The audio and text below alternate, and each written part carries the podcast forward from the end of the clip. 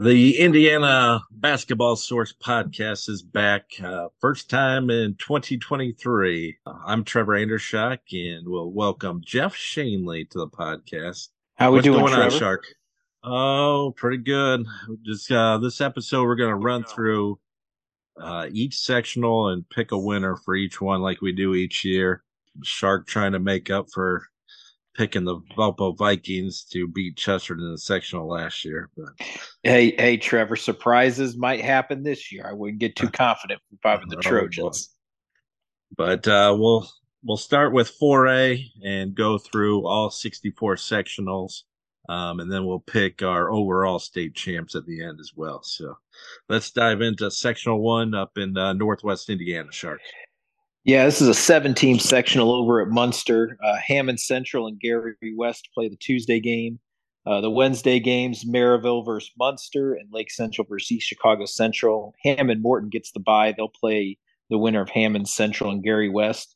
And Trevor, I think this sets up uh, really, you know, almost as if you seeded this sectional. You have Hammond Central on one side of the bracket and Munster on the other. I think those are the uh, clear class of the the sectionals uh, field up there, and they have a chance to meet on Saturday night uh, up at Munster. Uh, both these teams having fantastic years, led by a couple of seniors. Uh, Jordan Woods for Hammond Central and Brandon Trilly for Munster. Yeah, Hammond Central kind of flying under the radar with only one loss on the season. They do play a lot of Chicago teams. Um, they should be pretty ready for a, a kind of deep run here if they can get by Munster, like you said. But really balanced team for Hammond Central. Like you said, Jordan Woods, Matthew King, Vince Overshone, Danny Garza, Amari Moore, Kenneth Grant. I mean, those are can lead the team in scoring on any given night. You got like uh, Overshone, King, and Grant are the outside shooters of the team. Jordan Woods going to Eastern Illinois for football. So they have athleticism, they have outside shooting, they can do a little bit of everything. Um, have to kind of pick them as a favorite, but Munster 22 and 2 on the season. Can't overlook them and Brandon Trilly's 21 points per game either. Um, outside of them, Gary Westside only 5 and 17 on the season, but do have a freshman guard, uh, Reggie Trey Hinton. Um, he'll be one to watch in the future years.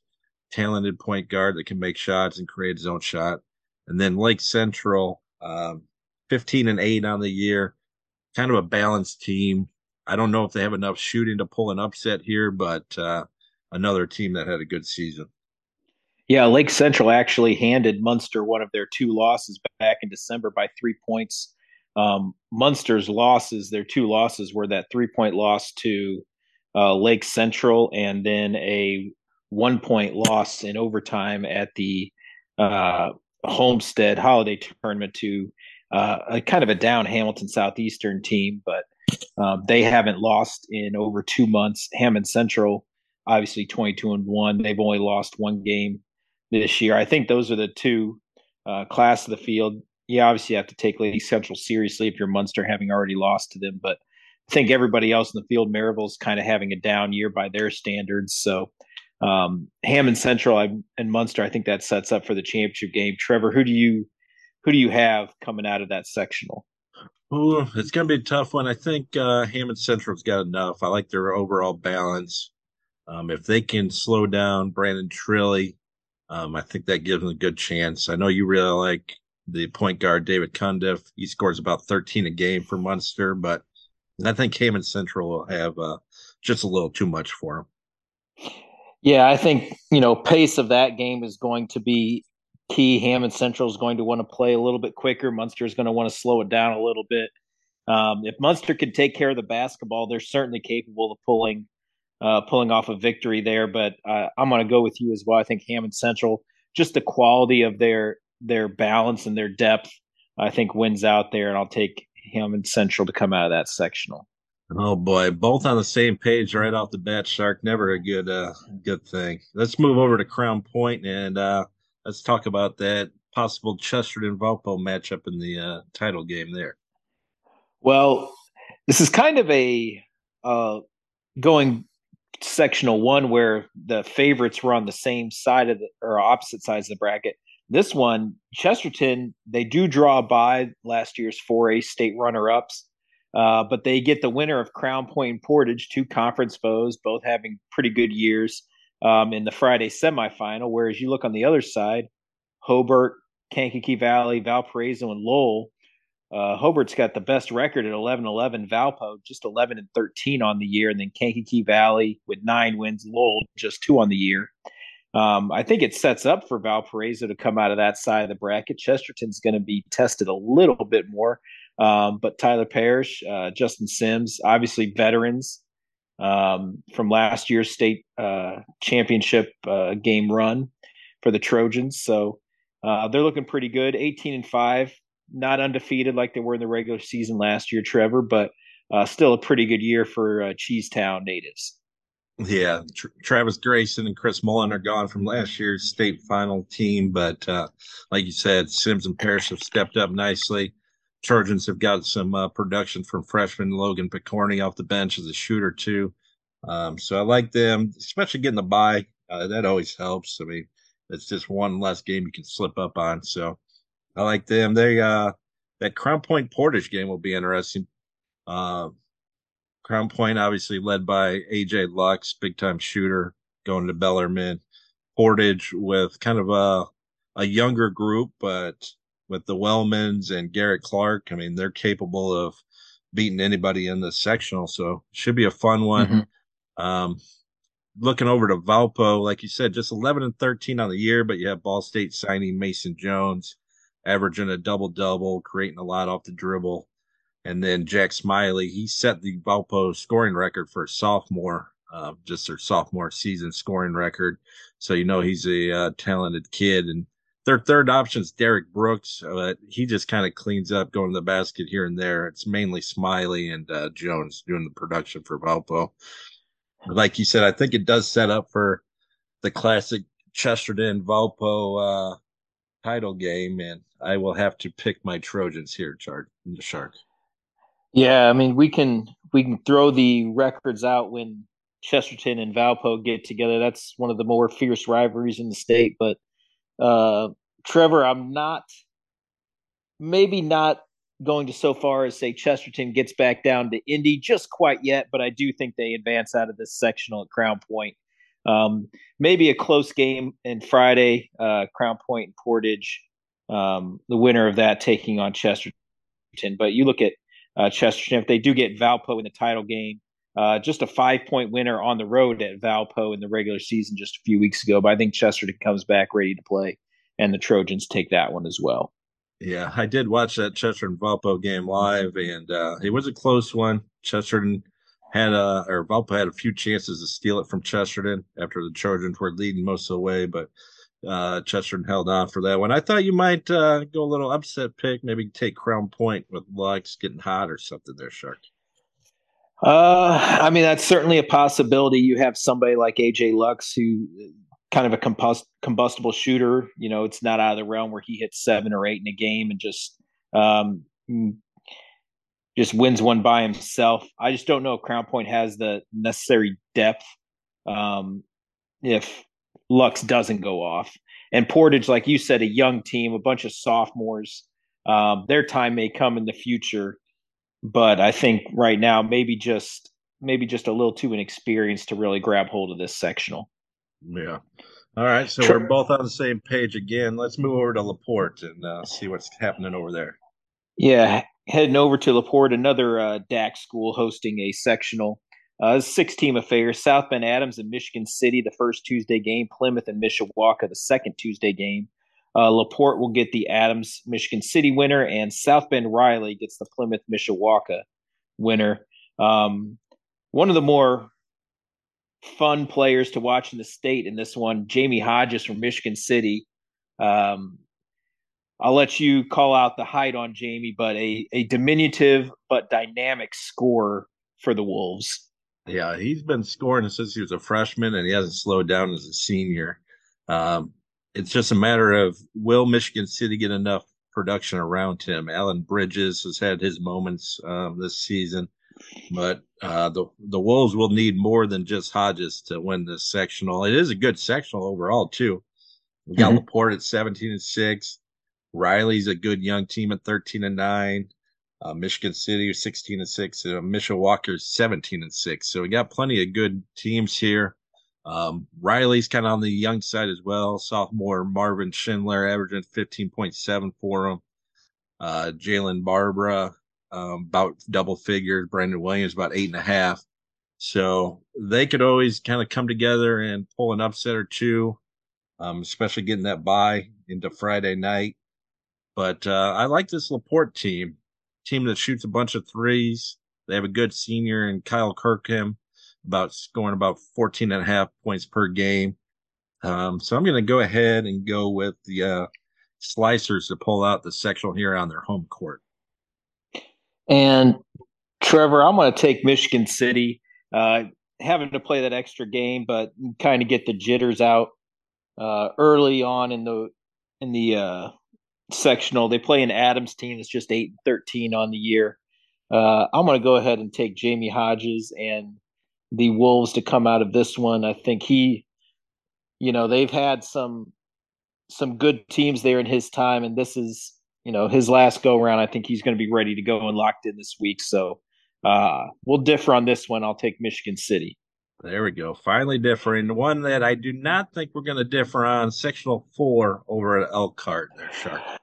Uh, no, there's some there's some decent teams here, but uh, one of them kind of stands head and shoulders above the rest, and that is the Kingsmen of Penn, 23 and one on the year, led by um, Mr. Basketball contender, maybe even say front runner uh, Marcus Burton.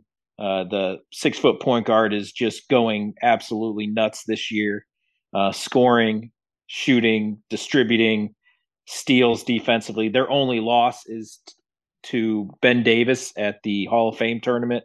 Uh, 12 point loss to the undefeated Giants, who are ranked number one in the state in 4A.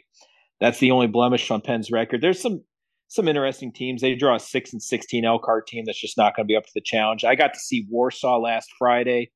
Um, Jackson Gould, the future Indiana Wesleyan Wildcat, he's a little banged up um, with a shoulder injury, but he's certainly capable. His younger brother Carson uh, running the show. Um, they've got some nice pieces there. Lucas Bricker, a shooter for them, went for 18 in their win against Carroll on Friday. So uh, Luke Yeager, a six eight guy in the post, can uh, step outside and shoot a little bit, so he can provide some matchup uh, issues. But the biggest matchup issue is who can stop Marcus Burton, and the answer, really, so far this year is nobody.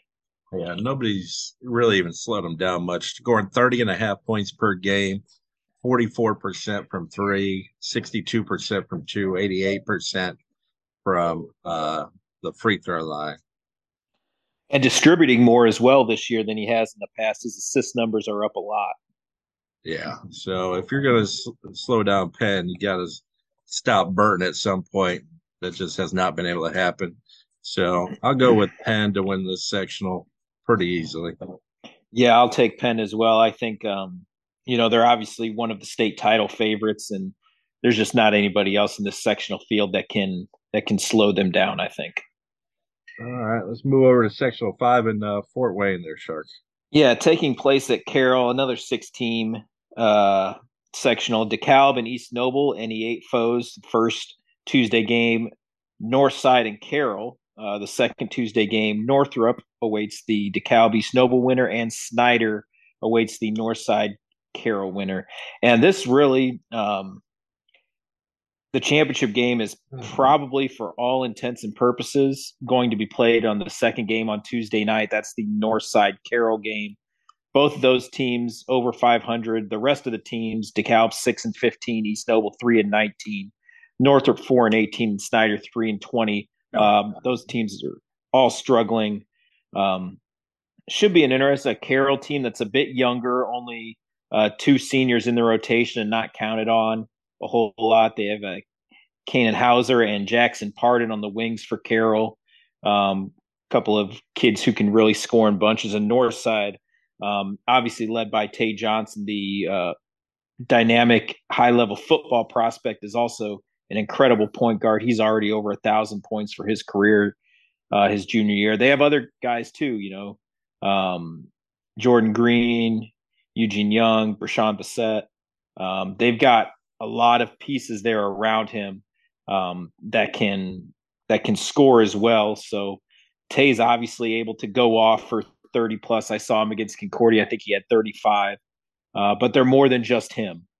And uh, they are certainly more than capable of coming out of this sectional. Carroll did win the regular season game by six, however. Yeah, I do like Northside. Tay Johnson would be a high major basketball product prospect if he wasn't a elite football guy. But uh, Northrop as well. Dolman uh, Alexander scoring about 17 a game. But I do think it comes down to Carroll and Northside that first game on Tuesday night. Well, second game on Tuesday night. Um, and I'll take uh, probably side with Carroll here just by a smidge, and uh, think they're kind of more, a little bit more balanced. Gets it done here, Shark. Yeah, I think um, I'm gonna take Carroll as well. I really like their sophomore point guard Jair uh, Sampson, who I saw a kid that can shoot a little bit, can get his own off the dribble. Um, he's going to put pressure on Tay defensively, and like I said, Pardon and Hauser um, Pard more of a slasher, a guy who a physical lefty at six three or so, and then uh, Kanan Hauser, a six four guy with pretty much unlimited range, um, and also a decent off the dribble as well. So um, I think Carroll can control the tempo. Ryan Abbott's not afraid to uh, make you work for your points as well. And I just don't think anybody else in that sectional field outside of those two teams really has a chance. Uh, we mentioned Dolman Alexander at Northrop, but Snyder is very young.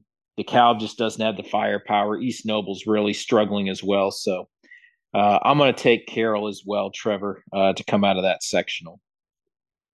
We'll move on down to sectional six that's taking place in Whitley County at Columbia City. Um, some quality teams here. It's a six team affair. Fort Wayne Wayne, the SAC champion generals, uh, will start us off the first game Tuesday against New Haven. Uh, the nightcap Tuesday is Homestead against Huntington North. Southside plays the Wayne New Haven winner, and the host Eagles of Columbia City get the Homestead Huntington North winner, Trevor. Yeah, I think it really comes down to uh, Homestead and Wayne here. Will Jamison having a great year for Homestead, about 18 points per game. You got uh, Kyron Kopricki uh, scoring about 15 a game, and then Grant Leeper going to Iowa for football gives them a pretty good trio. Um, losing Fletcher Loyer and rebounding to have a season like they have is pretty good. Um, Wayne has taken that next step behind Javon Lewis, scoring about 16 a game, and Chase Barnes scoring 14 a game.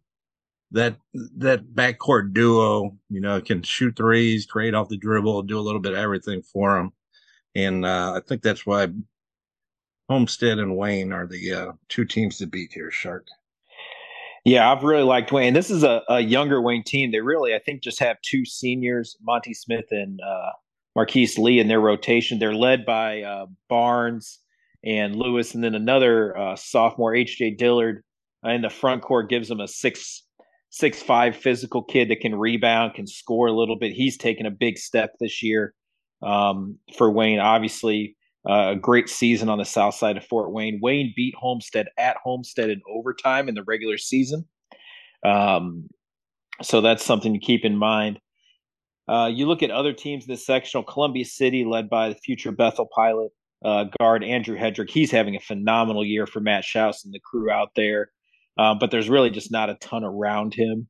Um, he's going to have to put up 35 a night, I think, um, they do draw by, but they'll probably end up with Homestead um, in that second semifinal. So might just not be enough firepower for Columbia City. Uh, they're a very small team, basically play five guards. They're going to have to find a way to combat Grant Leaper and Tucker Day as well.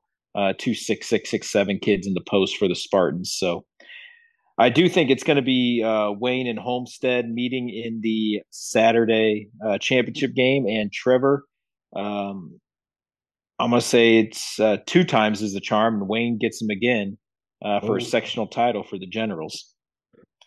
Yeah, that first meeting did go over time, and it was at Homestead, and Wayne still beat them. Um, I think I'm going to go with Homestead to come back, make the adjustments, and uh, get the W against uh, Wayne here. So I'll take the Spartans to uh, take sectional six, Shark.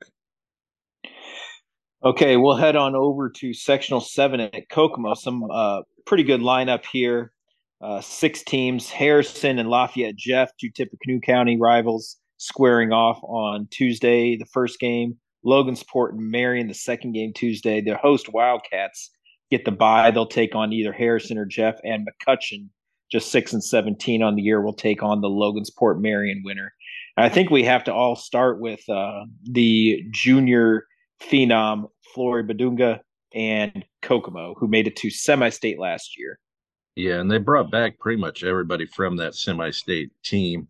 Um, obviously, Flory uh, leads the way, 19 and a half points, 13 rebounds, over four blocks a game. I think the most ridiculous thing is he shoots 82% from the field. Um, and then he's increased his foul shooting uh, percentage, was in the 40s last year, up to 55% this year. So just can't foul him and uh, get the ball back like they did a few times last year. But uh, Shane Spear, Patrick Hardiman, Xavier Bellamy, Zion Bellamy, all having good years around him. Um, they don't play the quickest pace in the world, um, so you can't slow them down and kind of surround Bidunga and uh, try to take him away. But I just don't think anybody in the sectional has the height or even the strength to deal with a Flory. Um, Marion's pretty young. They don't have that size. Jamin Townsend, the sophomore, scoring 19 a game and seven and a half rebounds per, but he's more of a guard than a, a post player, so he won't be on him. Harrison having a great year, but Ben Henderson about 21 a game. But again, they just don't have that size to match up with Kokomo. So I'll take uh, the Wildcats to win this one, Shark. Yeah, I think Harrison's the second best team in this field, and Harrison lost to Kokomo by 21 um, earlier this year. Uh, like you said, he's such a such a game plan nightmare because you have to account for him defensively. He turned he just erases everything at the rim, and you know you're forced to shoot jumpers, and the rest of the Kokomo guards know that, so they can get up and and press you a little bit, try and force a couple turnovers because they know they have um, somebody at the back line who can cover up a lot of mistakes. And then offensively, you have to, it's almost like in college with Zach Edey, you have to game plan your entire um, defensive focus around Flory. And a lot of times it still isn't good enough. And those other guys, like you said, they have most of their team back, certainly capable of, you know, the Bellamy brothers, uh, Shane Spears, certainly capable of stepping up and, and having big games themselves. So I'm going to take Kokomo as well, Trevor. Oh, no upset there, huh? No. Let's head on over to sectional eight. This is going to be at Carmel this year. One of uh, year in and year out, one of the best sectionals, certainly one of the best atmospheres for sectionals um, around the state. Uh, Carmel and Westfield. Uh, Westfield last year's sectional champs for the first time in school history. They tip us off on Tuesday night, and then uh, Mudsock Part Two, Fishers and HSE in the second game on Tuesday. Noblesville draws a bye. They'll get the Carmel Westfield winner, and Zionsville gets the Fishers HSE winner. And uh, Trevor, this is a really, really kind of balanced sectional. Um, you wouldn't be surprised really to see five of the six teams uh, come out of this one. I think. Yeah, and it feels like Zionsville probably got the best draw, um, getting a bye, and then the winner of Fishers HSE, where you know they're going to beat each other up in that one. So um, good draw for them. Obviously, Logan Imes going to Penn State leading the, the way there. Uh, Nick Rehart inside, give them a good uh, inside presence. And then their outside sophomores, uh, McGuire Mitchell's really stepped up as the years gone by. Good outside shooter. Drew Snively, um, same thing, good outside threat. So Zionsville has all the tools to uh, pull one out here. Um, Carmel, is always Carmel. Uh, Sam Orme having a great senior year, going to Belmont next year. He leads the way for them, but they have a good balanced team overall. Uh, Noblesville with a great year. Luke Elmador, um, 17 a game and shooting great from three. Aaron Fine, 14 a game. They've kind of been a surprise to me, um, just how good they've been all season. Um, and then talking about Fishers, they have the best player in the sectional and sophomore Jalen Haralson potentially top five or top 10 kid in the country, scoring 23 a game, eight rebounds, four assists as a sophomore. And uh, the guys around him play their role very well. So wouldn't be uh wouldn't be a shock if um if uh Fisher pulls one out here, but um I'm gonna go with uh what am I gonna go with here, Shark? I think I'll go I'm gonna go with Zionsville. I like their draw. I like Logan Imes leading the way, so I'll go with Zionsville here. Okay, yeah, and you talked about their sophomores. I was impressed with them when I saw them back in December at the uh, Forum Tip Off Classic.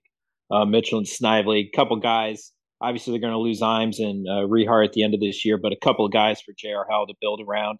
Um, Noblesville took out Carmel in the regular season, um, so that's a potential, you know, revenge game that could happen. Um, Westfield obviously winning the sectional last year, but they lose Mr. Basketball Braden Smith and also Cam Haffner, who was huge for them. Alex Romack having a really good year. Um, and then Trey Buchanan at the guard spot, kind of taking over a lot of the playmaking duties. Um, I just, in a sectional where there's maybe no standout team, uh, I'm to take the team that has uh, time and time again come out of here, and that's Carmel. Uh, I think Sam Orme uh, ready to kind of leave his legacy on the Greyhounds. He's been, you know, a periphery piece sometimes in the past, supporting a lot of other guys, um, like last year Pete Suder, Charlie Williams. Before that, Brian Waddell. Uh, Sam's always been there, and I think it's his time to shine. So uh, look for a big week from Sam Orme, and I'm going to take the Greyhounds coming out of Sectional Eight. All right. Uh, Sectional 9 shapes up to be a great one. New Pal Greenfield Central having great years. Mount Vernon and Anderson, uh, nothing to sneeze about. Uh, let's go through those matchups over at uh, Muncie Central. Yeah, at the uh, historic Muncie Central Fieldhouse, seven teams here. Richmond and Pendleton Heights get us started on Tuesday. Wednesday night should be a great one. I'm going to be down there on Wednesday. Uh, the host Bearcats, Muncie Central, taking on a young but talented Mount Vernon team. And then the nightcap, Anderson and Greenfield Central. That should be a doozy. Uh, New Pal, uh, you have to like their draw just for the fact that they get a bye. Um, they're 21 and 2 on the year, led by Ian Stevens. They await the Richmond Pendleton Heights winner. Uh, Trevor, I'm really excited about this Wednesday night that I'm going to be down there. Should be two great games, a lot of talent there. Um, a lot of teams that maybe don't get the statewide pub and recognition that they deserve, but um, Anderson, Greenfield, New Pal, all having very, very good years. Yeah. Um, New Pal led by Blaine Nunley, uh, scoring about 18 a game. Ian uh, Stevens scoring 16. Then they got Ben Slagley inside. Uh, good balanced team. Greenfield Central, Dylan Moles scoring 20 a game, dishing out five assists going to Marion next year. And then they have a sophomore in Braylon Mullins scoring 17 a game, shooting it really well. Um, I think those two teams are kind of at the head of the pack here. Mount Vernon, led by two freshmen, uh, Julian Smith and Luke Ertl. Uh, they're going to be a fun team to watch down the road. And then Anderson uh, had a great year last year, and Amir Carson came back, scored 22 points a game this year, five assists. Uh, him and Jaquan Ingram leading the way. They have a sophomore in Damian King. He's another player to watch down the road, about 11 points and five rebounds a game. Um, and then they have a big fella inside, Jalen Murphy. So all those teams are uh, really talented and have a chance to win the sectional. And even Richmond, I mean, they've uh, they've kind of bounced back this year after struggling for a little bit, and they're at 16 and six. Um, they have a few sophomores and Cedric Horton averaging 16 a game, Mason Carpenter about 12 and a half. So uh, future bright for Billy Wright over there at Richmond, but um, I still think it comes down to uh, Greenfield Central and New Pal. I'll go with uh, Greenfield Central to win this one, Sharks. Okay. I just think Greenfield Central has a little bit of a tougher road here. Obviously, um, Amir Carson, one of the more combustible scorers in the state, he's having a fantastic year. He's certainly good enough um, to kind of carry Anderson by himself, and they've got a couple of periphery pieces that are good. Uh, New Pal sitting in the bye um, I think obviously has to help them. You know, they get, uh, you know, whoever comes out of the other half of the bracket is going to have to win two very tough games uh, to get to Saturday night. And New Pal is going to be uh, a little rested, kind of just sitting back with their feet up, watching all the carnage unfold in front of them. Uh, so I'm going to take the Dragons here, uh, Trevor, to come out of that. I, you know, Nunnally and Stevens a great one-two punch. Uh, in their own right, so I'm going to take New Pal. All right, let's go over to uh, sectional 10. Always a, uh, a meat grinder of a sectional, but this year it looks like there is a, a, a clear favorite for the first time in many years. Uh, let's go through those matchups at Warren Central. Yeah, and you're looking at you know Tech, the only team under 500 here uh, in this field, a typical sectional 10 uh, lineup.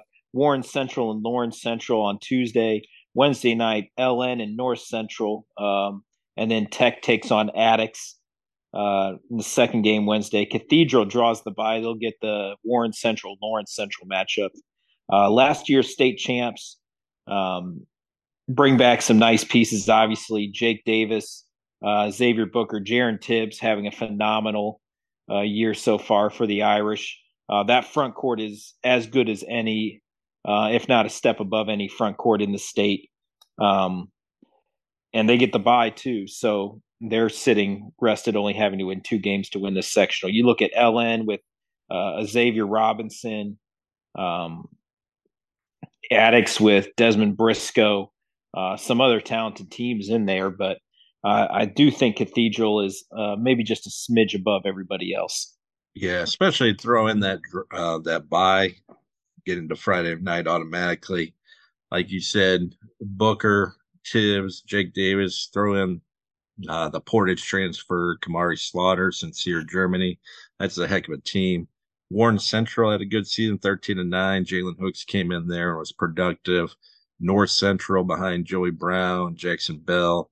Uh, they're a you know capable team at 13 and 8. And then, like you said, LN with Xavier Robinson, Kobe Bowles. I mean, that's a dynamic backcourt. And Crispus Attucks with Briscoe's averaging about 16 and 11 each night. Ron Rutland scoring like 19 a game. Um, and then DeAndre Lott Hancock scored nine. He's a versatile player on the wing. So, um, obviously another talented field, but I'm going to go with Cathedral to win this one, Shark. Yeah, I'm going to take the Irish as well. I think, you know, they just maybe don't have the guard play they had last year. Obviously, that's hard to replicate with Tayshawn Comer and Jackson Edwards. But um, like you said, LeBron Goss and Sear Germany, um, Derek Kennedy, still obviously talented in their own right. And obviously, that front court um, as good as any. So I'm going to take the Irish as well. All right, let's jump over to uh, sectional 11 at Perry Meridian, Shark. Yeah, seven teams here. Roncalli and Decatur Central get a start on Tuesday. Perry Meridian and Franklin Central, first game Wednesday. Southport and Ben Davis, the second game. Pike with the bye gets the winner of Roncalli and Decatur Central. And uh, Trevor, we've got the number one undefeated Ben Davis Giants here, um, sitting ready to try and make a run to a state title, but they get uh, a team that matches up, I think, pretty well with them in Southport uh, with a bunch of seniors who are, are talented and have won a lot of games there on the south side. Yeah, if you're going to beat Ben Davis, you have to handle their ball pressure. I mean, they're going to pressure the length of the court the entire game. Uh, most high school teams just cannot handle that, but Southport is is a team that is equipped to do that. AJ Dantzler, Keon Miller, uh, Jaden Pinkston, they have enough in the backcourt where they can handle uh, Ben Davis's pressure. That's why they went into overtime uh, in late November, and Ben Davis only won by three. So that should be a good matchup. And don't overlook Pike. Uh, Devin Woods having a great senior year. Cam Caskey, one of the more under the radar juniors that could uh, blow up, and Joseph Anon uh, scoring about 12 a game, eight rebounds. So uh, pretty talented field. Obviously, Ben Davis a heavy favorite at 26 and 0, but even teams like Decatur Central behind KC Berry and Anthony Ball um, have a chance of uh, making some noise here. Yeah, and, and another kid at Southport, uh, Nickens Lemba, who gives some size and strength to uh, try and counter Zane Doughty inside for Ben Davis. Um, just not many people who are strong enough to deal with Zane, and think Nickens at least can put up a fight there. But um, ben Davis, you know, you talked about that overtime win. Ben Davis beat Southport by 11 in the Marion County tournament. Um, and I think that they make it three uh, wins on the year against the Cardinals and Wednesday night. I just don't see anybody else challenging Ben Davis. You talked about the ball pressure. They have so many guys who can get into you. Sheridan Sharp, Mark Zachary, one of the best defenders in the state at any position. He's capable of guarding a lot of different guys. I have to think, you know, he may start off on AJ Dantzler. Uh, and then you have, you know, there are scores from the backcourt as well. Clay Butler, KJ Wyndham. I mean, the list of pieces goes on and on. We're not even talking about um, Mark White or Sean Arnold yet. I mean, they're so deep, so talented, so strong and physically gifted that I just don't see anybody um, challenging Ben Davis, at least in this sectional field. Yeah, I'm there with you, Shark. Uh, I think Sheridan Sharp, Zane Doughty, um, KJ Wyndham, they kind of uh, lead the way. Obviously, Clay Butler too, but uh, I don't think anybody's beaten them uh, in this sectional. Like you said, Southport is pretty well equipped, but they haven't been able to get over the hump two times, and uh, doing it this time would be a, a major shock. So I'll go with Ben Davis as well. Let's move out to Plainfield, sectional 12. Five teams here Avon and Terre Haute South uh, on Tuesday night, Terre Haute North and Brownsburg, the first Friday semifinal, and the host Quakers get either Avon or Terre Haute South in the second Friday semifinal here. Um, Trevor, I think you need to to start with the Brownsburg Bulldogs, led by uh, fantastic junior Cannon Catchings, but also uh, uh, Elhaj Diallo, the senior uh, wing, a really physical slasher who's improved his perimeter shooting this year. He's having a fantastic senior year uh, for Coach Lynch. Yeah, you have uh, four of the five teams uh, over 500, and then Avon's uh, a pretty talented team on its own. But like you said, starts with Brownsburg. Catchings is developing into a top player nationally. 18 points, five rebounds a game, can do a little bit of everything, hit outside shots, handle the ball. Um, he's going to Purdue. Like you said, Diallo is fantastic, 16 points and seven rebounds a game. Um, definitely are the, the favorites here, but plenty of talent around. Um, they play a, a, balanced Terre Haute North team on Friday night. Uh, Plainfield gets a bye. They're 17 and 6 on the season. Uh, Eli Ellis scoring 14 a game, Colin Schmidt about 11, Cooper Martin about 11 as well for Plainfield. So they have a balanced team. Um, mentioned Avon real quick. Jordan Lomax, the junior, he's a, a high scoring guard that just finds ways to get the ball into the bucket.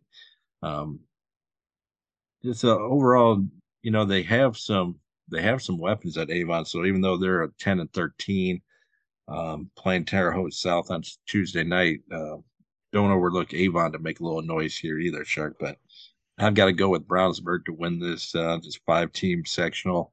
They have the best, probably best two players in the sectional with Catchings and Diallo, so I'll take them. Yeah, Brownsburg coming into the sectional on a two game slide here. They lost uh, kind of puzzlingly to Hamilton Southeastern, and then uh, Center Grove nipped them by one here uh, last week. So little bit of a slide here for uh, the Bulldogs, but they're still coming in. They've had good wins in the past month over Zionsville and Attucks and Noblesville as well. So um, I just think they have too much firepower, like you said, probably the best two players in the sectional. So I'm going to take Brownsburg as well, Trevor. All right, let's go over to sectional 13 at Center Grove, who you uh, just mentioned there, Jeff.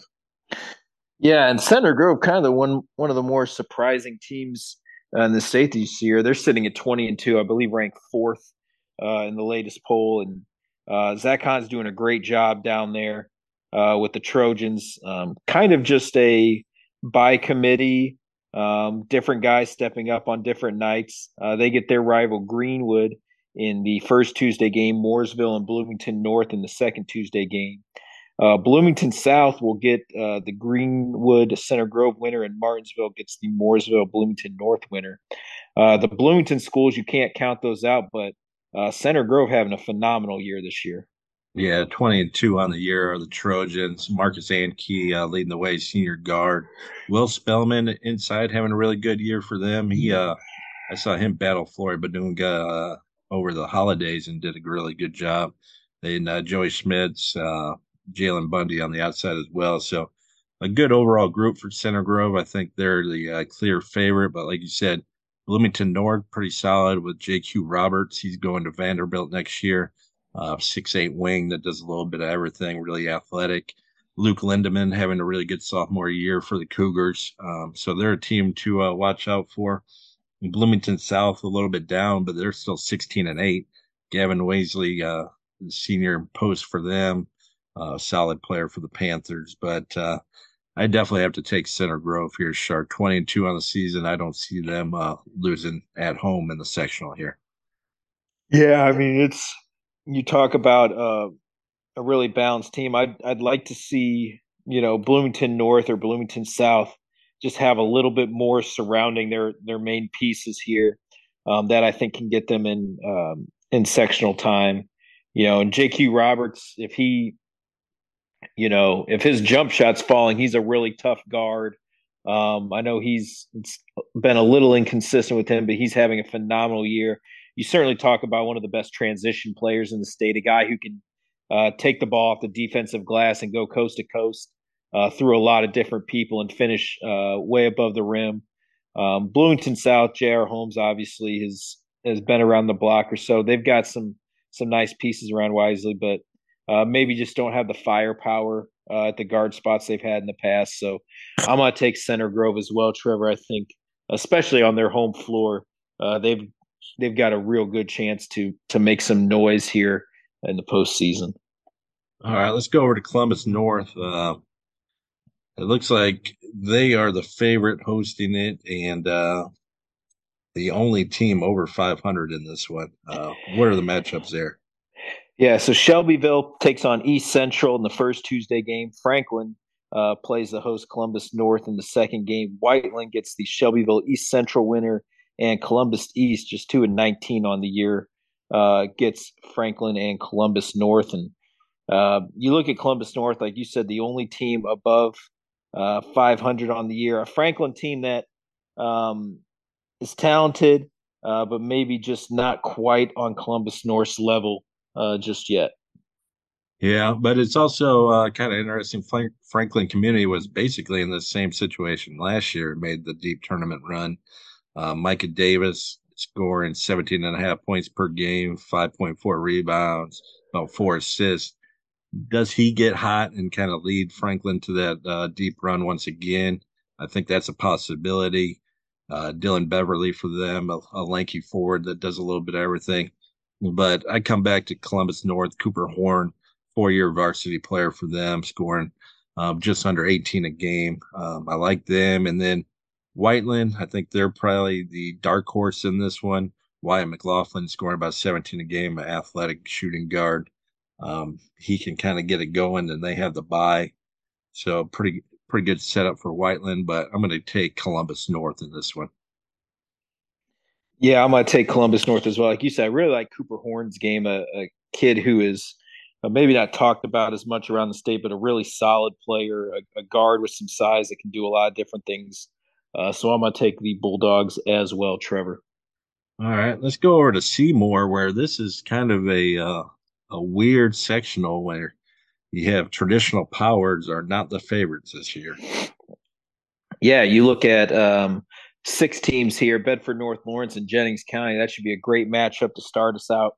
Uh, the first game Tuesday, Floyd Central, New Albany, another huge rivalry game, but both those teams are under 500. Trevor. Um, second game Tuesday, Jeffersonville gets the winner of Bedford North, Lawrence, and Jennings County, and Seymour uh, the host Owls will take the winner of Floyd Central New Albany. Kind of stack the three uh, above 500 teams on one side of the bracket, the three below 500 teams on the other side. Jennings County 20 and two this year. Uh, their losses were two points to Center Grove, uh, and then six points at Jeffersonville uh, just a few weeks ago. But um, they've proven they can win high scoring games. You know, they beat a really good Brownstown Central team. Um, they've you know been in the 80s a few times this year, and, and they can win some low scoring games playing in the you know low 50s as well. They beat Bedford North Lawrence 51 to 40, uh, beat a good Connersville team 51 to 38, a good Scottsburg team 50 to 45. So they can play a couple different styles uh, down there at Jennings County. Yeah, like you said, it's kind of interesting. You got all three uh, above 500 te- teams on one side and the below 500 teams on the other side. Uh, if one team gets lucky in one game uh, on that other side, could pull a major upset here. But Jennings County uh, got through some dark times and have really built that program up. Twenty and two on the season. Keegan Manowitz scoring about 15 a game for him, leading the way, and then sophomore Carter Kent about 14 a game. Um, Kent and Manowitz both really good shooters, so they'll be uh, tough to beat, but they do have the tougher road. Jeffersonville, uh, a young team building b- behind uh, really three or four sophomores. Trey Singleton, uh, about 14 points, eight rebounds a game. Michael Cooper, 13 points a game. PJ Douglas, 13 points a game, all sophomores. So um, they'll be a team to watch, but uh, I got to go with Jennings County, Jennings County in this one, Sharks. Yeah, I think I'll, I'm going to take them as well. I think they're, you know, they beat Bedford North Lawrence earlier in the year. Um, it's right down the road for them. So I think they've got uh, what it takes to to come out of this sectional field. Like you said, the traditional powers, the Floyd Centrals, the New Albany's, the Jeffersonvilles, the teams we usually are talking about as the favorites for this sectional, just maybe not there this year. Uh, you talked about uh, Jeffersonville building a young crew that's definitely going to be uh, a group to watch here, you know, the next couple years, but just maybe not ready yet. So I'm going to take Jennings County as well. All right, and then our finally final four A sectional in uh, Jefferson or, or, Evansville North. My bad. Yeah, and uh, some quality down here. You know, we haven't heard a lot of of Evansville teams. You know, this other you know the rest of the state here. Uh, Reitz and Castle, two really good teams starting us off Tuesday. Jasper and Evansville Harrison. All four of those teams are above 500, so that should be a really good Tuesday night at Evansville North. Uh, Evansville Central gets the Reitz Castle winner, and Evansville North, the hosts, get the Jasper Harrison winner. And Trevor, this is a really balanced field led by those teams that we talked about on Tuesday night. Yeah, I really think any team in this sectional could really win it. Um, no bad pick, really, but uh, really starts with those top four: Reitz Castle, Harrison.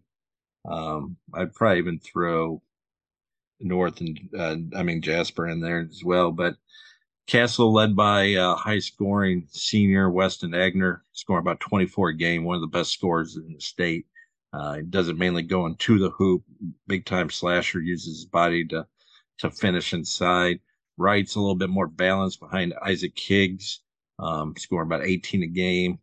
They have a freshman, Braylon Langley, eight points, seven rebounds a game. Uh, just really good balance from Reitz overall um, Jaden Sanders and Will Kirkland, um, kind of adding to those guys. So um, good mix there. Harrison might be one year away. Uh, Shane Sims scoring 15 a game. Uh, Malachi McNair 13 and nine each night, and then Eli Spear, really good three point shooter. So Harrison can be a team to watch, uh, if not this year, next year. Um, North is another team with a bunch of juniors. Braden Hubner, uh, Caden Gelhausen um, leading the way there. So really good sectional down in Evansville North.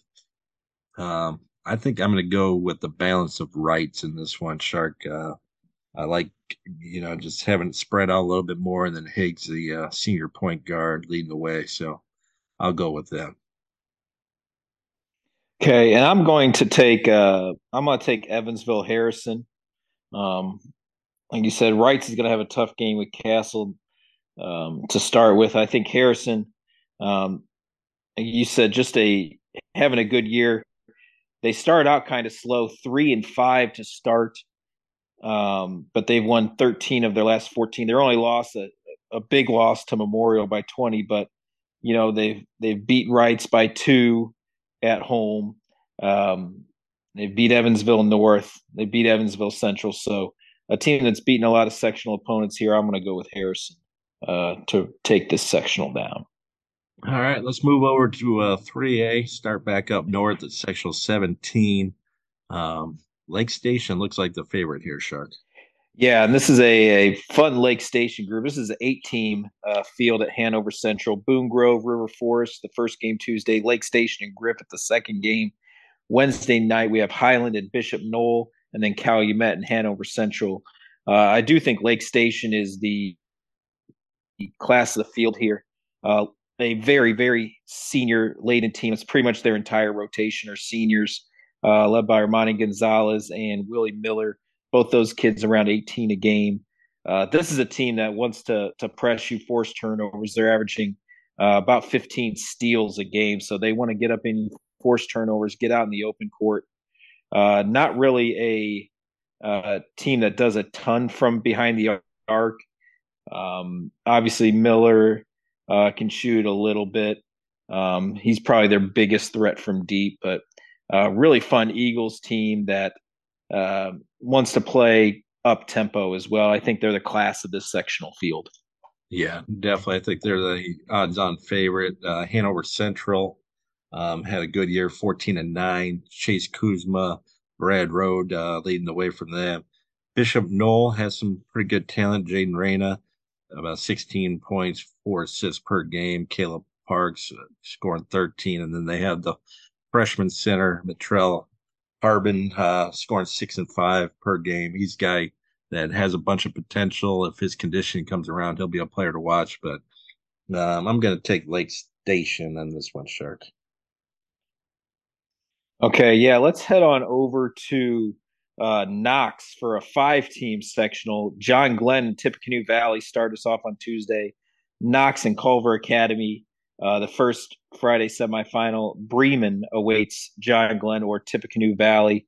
And a uh, couple of good teams here Tippy Valley, uh, Culver, host Knox, um, 13 9. John Glenn at uh, 13 and 10 on the year. So those four teams above 500. Bremen struggling this year, just 2 and 20. Yeah, John Glenn's won a bunch of games in the past few years, 13 and 10 this year. Um, Tippy Valley, 18 and 5 on the year. But I think Culver's a cat Culver Academies is the team to beat. Uh, Cooper Farrell leading the way. I think I'll take uh, I'll take Culver Academies to win this one, Shark. Okay, I'm gonna I'm gonna switch it up a little bit. I'm gonna take Tippecanoe Valley. Um, they've got a uh, couple good uh, good seniors here. Nolan Cumberland averaging uh, 18 and 5 on the year. Um, leads the way for the Vikings. I'm going to take Tippecanoe Valley. I do like uh, Cooper Farrell and Culver, um, but I'm just going to differ from you here. A veteran Tippecanoe Valley team that's had a lot of success this year. I'm going to take them to stay on their winning ways and uh, take down sectional 18. All right, let's go over to Jimtown. Uh, Marian has to be the favorite here, 22 and 2 on the season. Um, South Bend, Washington, 16 and 5. But uh, who else is in the mix here, Shark? Yeah, so Marian gets Clay the first game on Tuesday night. Jimtown and South Bend St. Joe's the second game Tuesday. Washington awaits the Marian Clay winner, and New Prairie awaits the Jimtown St. Joe winner. Uh, that potential matchup between Marian and Washington, I don't think Marian's going to struggle too much with Clay. Uh, that should be a dandy. The first game Friday night, and then South Bend St. Joe just 10 and 14 on the year, but I had a chance to see them back of December. Uh, Chase Konieczny, a fantastic shooter, younger brother of J.R. Konieczny, uh, star from a couple years ago, who's now at Notre Dame. Uh, Chase is a fantastic shooter in his own right, so he's certainly capable, especially with the draw they got. Jimtown, New Prairie on that side uh, would not surprise me at all to see St. Joe in the championship game on Saturday. Are you gonna put a uh, surprise pick in for St. Joe there, Shark? Uh, I don't think so. I'm going to stick with uh, with Marian. Uh, you talked about South Bend, Washington. Stevie Reynolds, uh, really talented kid, but just a freshman. He's not um, maybe ready yet for a veteran Marian team that uh, really, you know, had the state championship in their hands last year and just kind of let it slip away uh, towards the end against Beech Grove. they're two three zone. They've got some length here. Deaglin Sullivan obviously leading in the way, but uh, Zion Rhodes, uh, Darian Thornton. They've got some really good pieces around Deaglin, and uh, I'm gonna take Marian to uh, come out of this sectional. Trevor. Yeah, that's who I'm taking. Sullivan seems like he's been there for about a decade now. Um, like you said, South Bend, Washington, solid team behind Reynolds, and then the senior point guard Marcus Northern, really good on-ball defender, slasher, going the hoop, can hit some outside shots. But I think Marian just has too much for him, so I'll take Marian to uh, win that one. Hey, Trevor, let's head uh, south and east just a little bit to Nappanee and sectional 20. Five teams uh, doing battle there at Northwood. OSC in the Tuesday night game. Lakeland and West Noble uh, the first game on Friday. Then Fairfield will take on either Northwood or Wawasee. Um, two, I think, teams that are maybe a cut above the rest.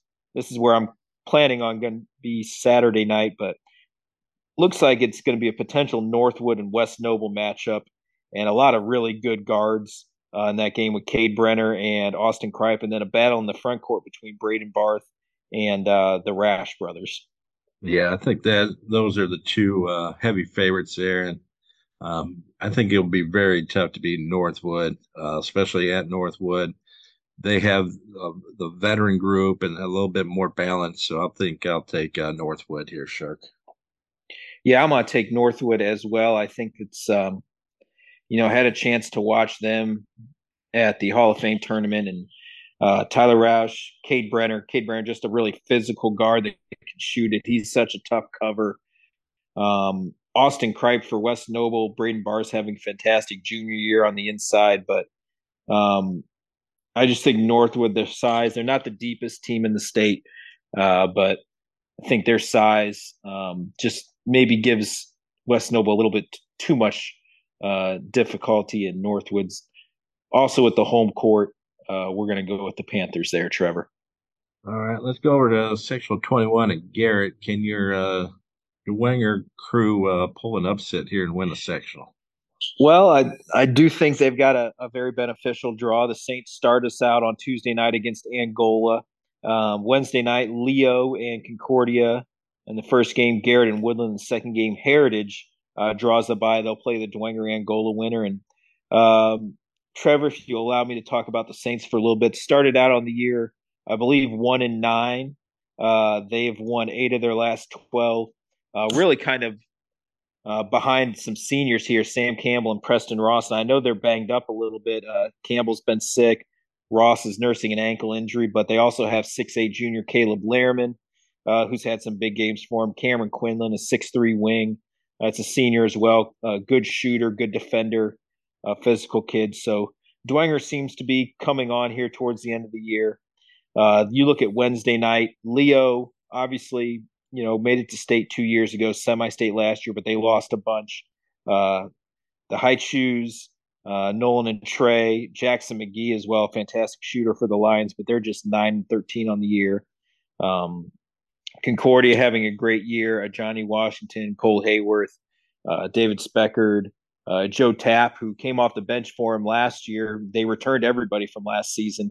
He inserted himself to the starting lineup, a good shooter, uh, secondary ball handler. And then uh, you look at Woodland, um, their backcourt of Braden Smith and Alex Miller, and then they have a really talented sophomore in the front court, six five Trey Yoder, a lefty that can go inside and outside. And then uh, Heritage with the bye having Luke Saylor, he's he can explode for 25 or 30 any given night. So um, a lot of a lot of unknowns and a lot of interesting matchups here. You have the size of Dwenger, um, the balance of Concordia, uh, guard play at Woodland, uh, a really big time score at Heritage.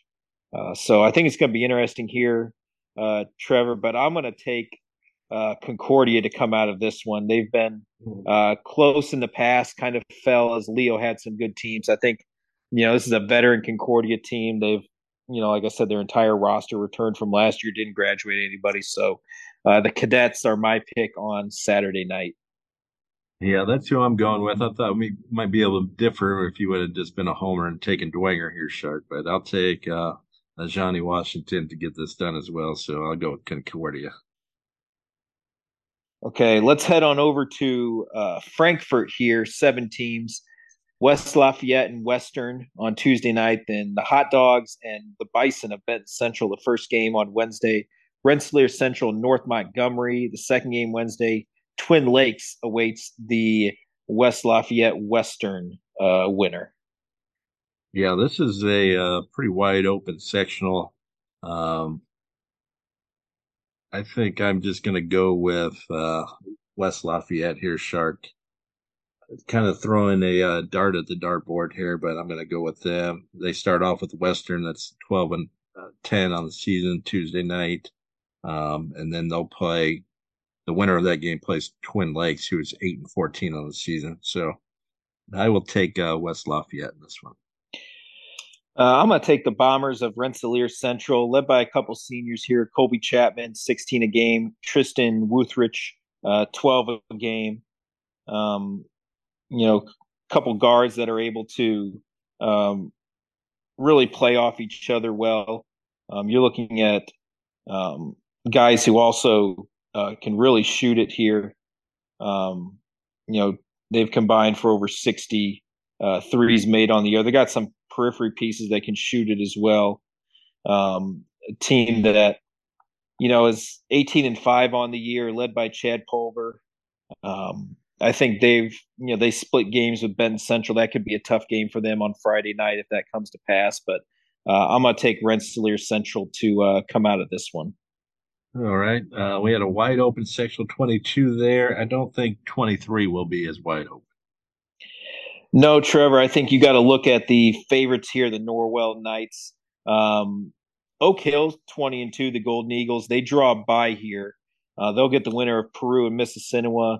Um, Norwell, like I said, taking on Northwestern the second Wednesday game. Before them, Maconaquah and Belmont. Um, I really like uh, Norwell.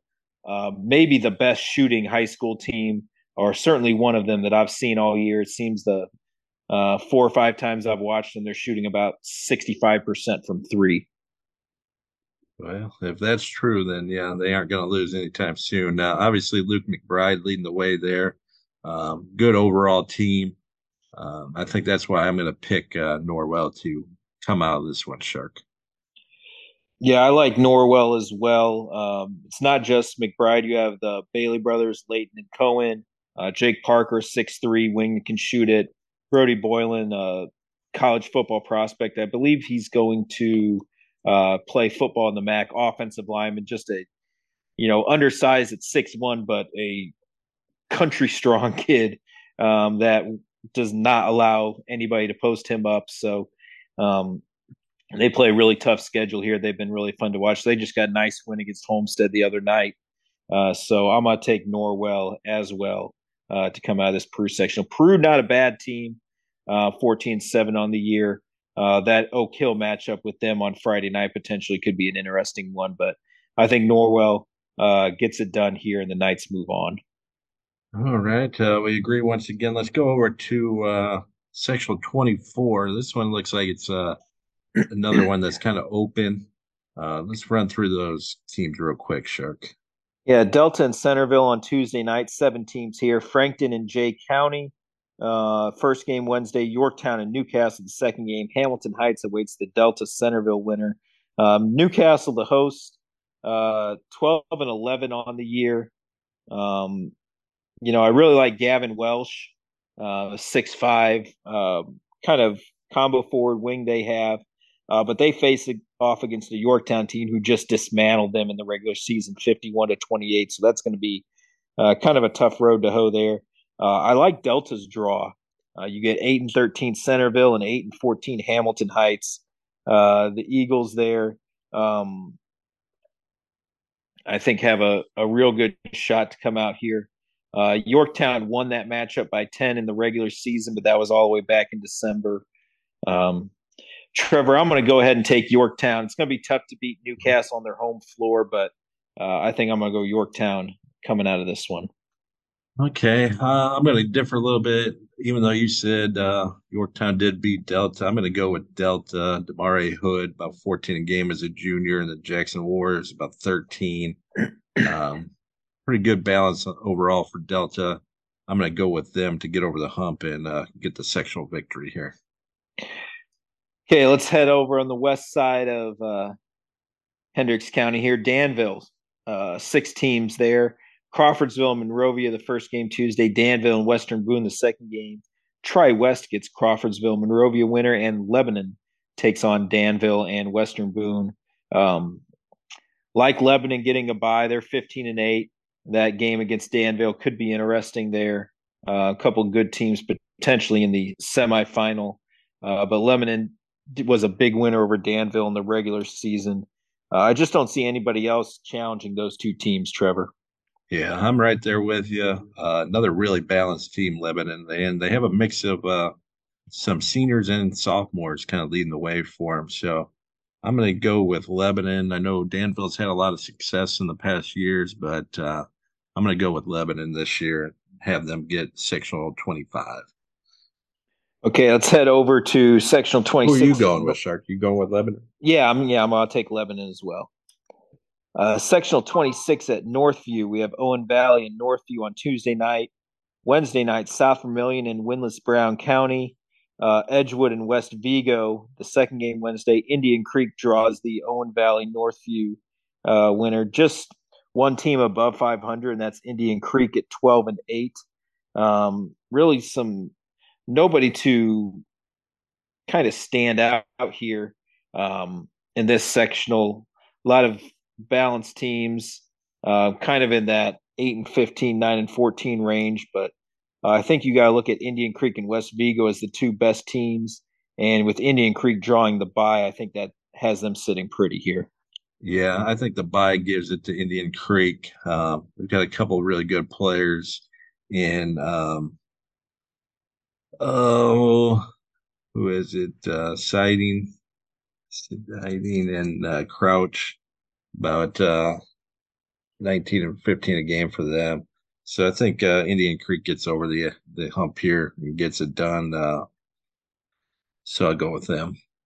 Yeah, I'm gonna take Indian Creek as well. I think in uh, this sectional field, like you said, those two at about 35 a game combined, just too much for everybody else. Uh, we'll head back up to Indianapolis, taking place at Shortridge, sectional 27. Uh, this is an intriguing field. Uh, Heritage Christian and Brebeuf uh, get a start Tuesday. Chatard takes on Herron. Uh, second game Tuesday. Guerin Catholic gets the Heritage Christian Brebeuf winner, and Shortridge gets the Chatard Herron winner. Um, Heritage Christian has the best player in the sectional in uh, Purdue bound Myles Colvin, the senior, uh, putting up big numbers for them, but they've kind of struggled against sectional opponents, losses, but close losses. Uh, Trevor, do you think Colvin can lead the Eagles to a sectional title this week?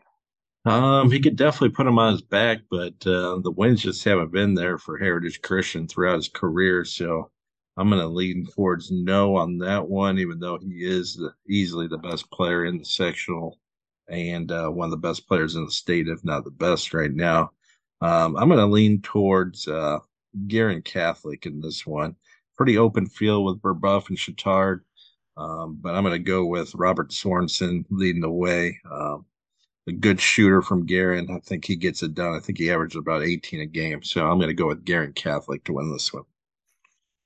Yeah, I like Guerin Catholic, obviously, with the bye, even though they're going to get the winner of Heritage Christian Brebeuf.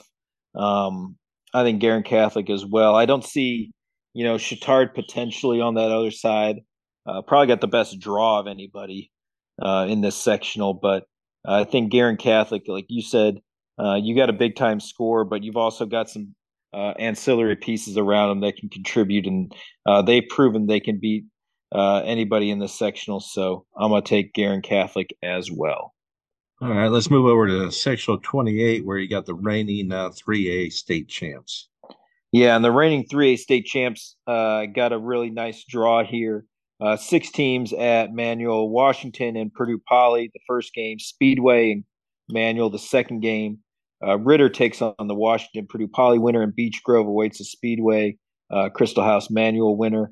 Um, Beech Grove, they lose Anthony Ball uh, to transfer off of last year's state title team, but everybody else uh, is back. Cam Brown, Jeremiah Tate, Jeremiah Alexander, uh, a lot of guys who've done a lot of winning for the Hornets. Yeah, I mean, they're another team that will pressure a bunch, have a good length and guard spots, um, can turn you over, can get to the basket. I'm going to go with Beech Grove. I think the only one that could really pull an upset here is Cardinal Ritter. I think they have a chance. Um, so it's not a stone cold lock for the Hornets, but I'm going to go with uh, BG on this one. Yeah, I'm going to take Beech Grove as well. You know, they come into this sectional riding high. They did lose a four point game last Friday to Whiteland, but had won seven in a row. Uh, ahead of that, nice wins over Decatur Central, Perry Meridian, uh, in that group, a good Indy Lutheran team. Uh, played Southport to a two point game, so um, they've done well against bigger competition. But I'm gonna take the Hornets uh, to win this one as well. All right, let's go over to Greensburg, where it's a, a three team race. It looks like. Yeah, and there's some. I might open it up to a little bit more than that, but it's seven teams here playing in Greensburg. Rushville and Franklin County on Tuesday. Uh, should be a nice Wednesday night there with Lawrenceburg and Connersville, uh, and then Greensburg and South Dearborn. Batesville 16-6 on the year awaits the Rushville Franklin County winner. I think the Bulldogs there definitely got the best dry. They kind of kind of stay away from all the carnage that's going to happen on Wednesday night. Uh, could be sitting pretty here, uh, but you have to like Connersville, you have to like Greensburg, uh, Lawrenceburg also uh, with a chance here, and don't count South Dearborn. So uh, kind of wide open at the at the top there. Yeah, and Batesville gets the bye, uh, sixteen six on the season. Um, I do like. Uh, I think I like Connersville. Um, they're just always so tough to beat. Kerry Brown always has them ready to play, so I'm going to go with Connersville in this one. Okay, yeah, Connersville just a three point winner uh, over Greensburg in the regular season. Uh, Trevor and I, I think I'm going to differ with you. I'm going to take the Pi- Pirates here. Kai Dyer, uh, the point guard for them, he's been a he's been around the block. You talked about uh, Deaglin Sullivan being in high school for about ten years. It seems like Kai Dyer was uh, back in Greensburg when uh, Bryant McIntosh and Sean, Sean Sellers were playing hmm. for him, Ryan Wellage. Uh, so I'm going to take Greensburg uh, coming in. I think Dyer has a big week, and uh, the Pirates uh, claim this one as well. All right, can't go wrong there. Let's uh, move on to old sectional 30, Shark. Yeah, sectional 30 at Charlestown. Um, North Harrison and Corydon Central get us started on Tuesday, Wednesday night. Madison and Scottsburg, Charlestown, Silver Creek, a team that's had a lot of success uh, in 3A the past few years, but they've obviously lost a lot to uh, graduation. And Salem, just 1 and 21 on the year, uh, draws the bye. Yeah, I think uh, Scottsburg with uh, Wyatt Zellers, Cody Clancy, class of this sectional. Uh, I'm going to go with Scottsburg to win this one, sure. Yeah, I'm going to take Scottsburg as well. Uh, Corydon Central 18 and 5, but I had a chance to watch them and just um, was kind of wondering, you know, who takes over for them. They have they have some nice pieces, but nobody that I really thought um, yeah, Trevor, I think Scottsburg uh, is who I'm going to go with here. Just a little bit uh, better run here. Um, I think they've got a, a decent road uh, opening up with Madison just 419, then a pair of 500 teams at Charlestown, Silver Creek. So uh, I'll take Scottsburg. All right. Uh, let's move over to uh, sectional 31, the penultimate 3A sectional. Yeah, and this is uh, kind of interesting here because you have a defending state champion uh, in this field here. Uh, seven teams. Southridge takes on Heritage Hills uh, on Tuesday. Princeton Vincennes Lincoln on Wednesday, the first game. Then Pike Central and 1A state champ from last year, North Daviess, making the jump up to 3A this year. Uh, the second game. Uh, the host uh, Hatchets of Washington will play the Southridge Heritage Hills winner. Um, you have obviously a huge star in sophomore uh, Trent Sisley for Heritage Hills, but you have uh, a veteran North Daviess team that won a state title last year uh, moving all the way up to 3A, so definitely step up in competition. But uh, North Daviess certainly capable of of winning in a larger class. Yeah, definitely an interesting situation where uh, I believe they were the first team to ever do that, pick uh, a higher class to play in, and uh, they moved up to 3A instead of going to 2A. Uh, North Daviess, that is. So we'll see if they can uh, win a sectional here, and uh, be an interesting one. Like you said, sophomore Trent uh, best player in the sectional, one of the best players in 3A, one of the best players in the state, just a sophomore.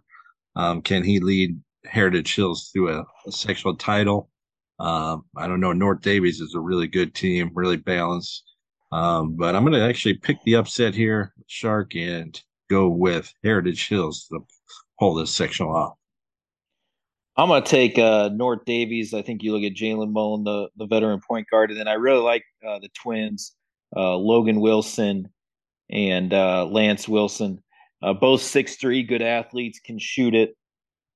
You know, I think they can trade off uh, responsibilities. You got Brandon Stickles in the middle at six five that can score a little bit and man the glass. So um, I don't think size wise, even though Trent Sisley you know, a big, strong athlete. Um, I think North Daviess can hold their own a little bit, so I'll take the Cougars and that one. And Trevor, mm-hmm. that leaves us with just one uh, 3A sectional, sectional 32 at Boonville. Um, tons of balance in this sectional.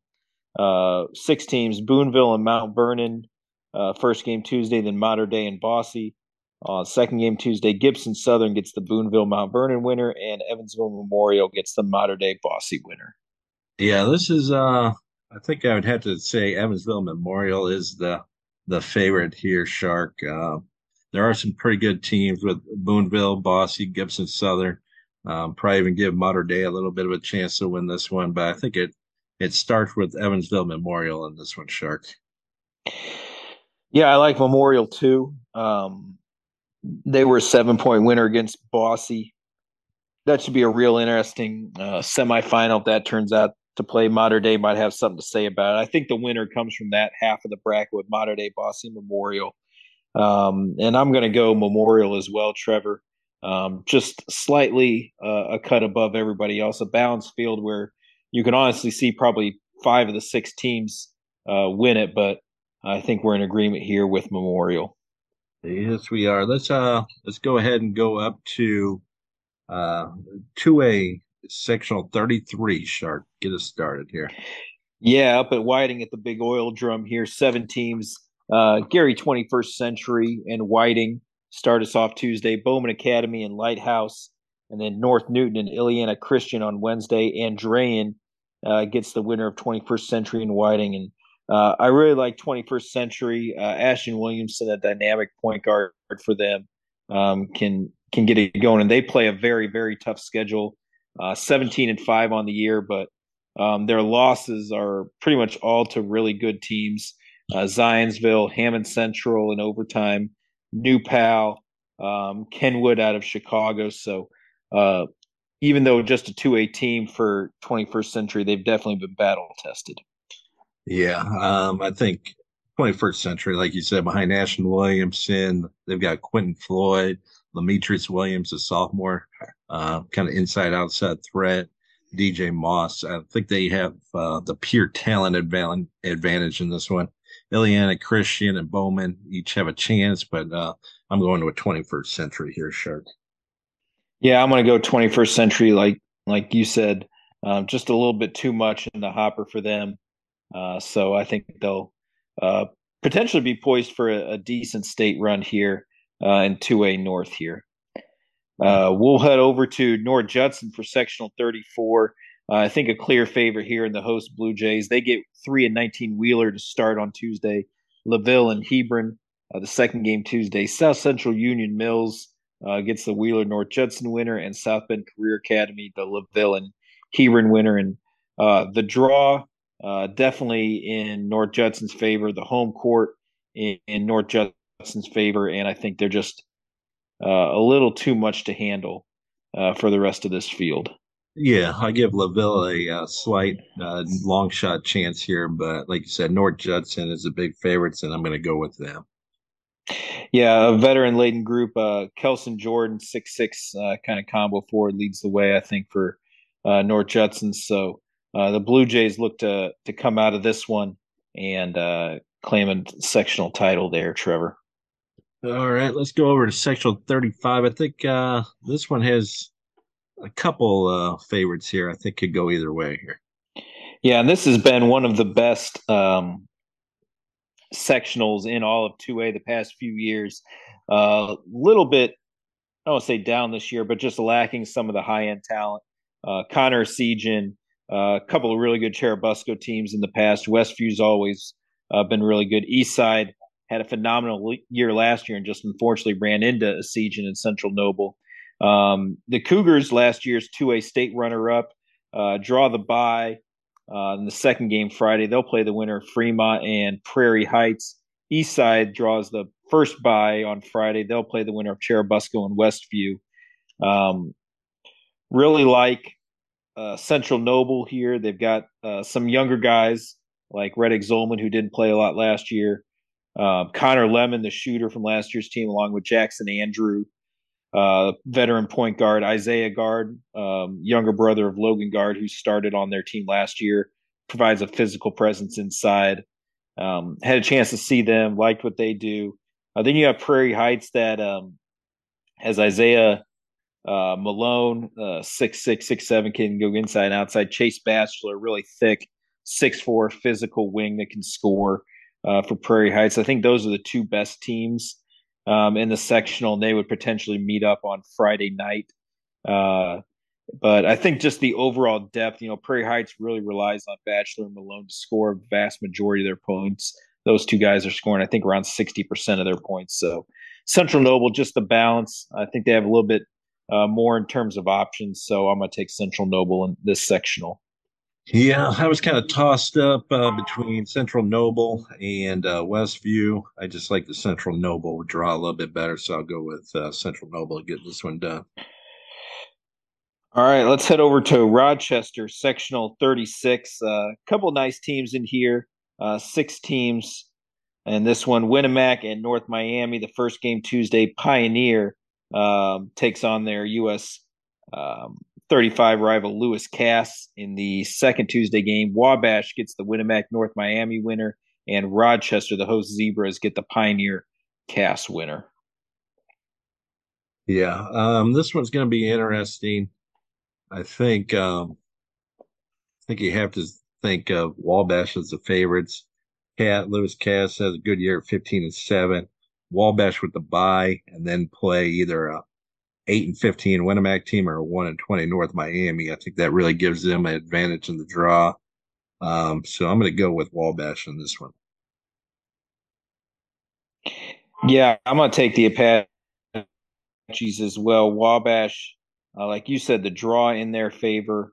Um, getting you know Winamac eight and fifteen. North Miami just one win on the year. Lewis Cass could get caught up with Rochester in the uh, second game, but um, Wabash did lose to Rochester by one just a few weeks ago. Um, so don't count out the Zebras on their home floor. That would be a potential um, championship game uh, rematch, but I'm going to take Wabash as well, Trevor, to come out of this one. All right, let's move over to South Adams at sectional 37. Yeah, and this is uh, maybe not as cut dry as it's been in years past with Blackhawk Christian uh, rolling through here. Still a really good year for uh, the Braves, 20 and 3 on the year, led by a pair of seniors, Engage Sefton and Josh Furst. Uh, they have a really talented sophomore and six seven Kellen Pickett can go inside and outside, but uh, Adams Central, the Flying Jets, uh, certainly having a great year.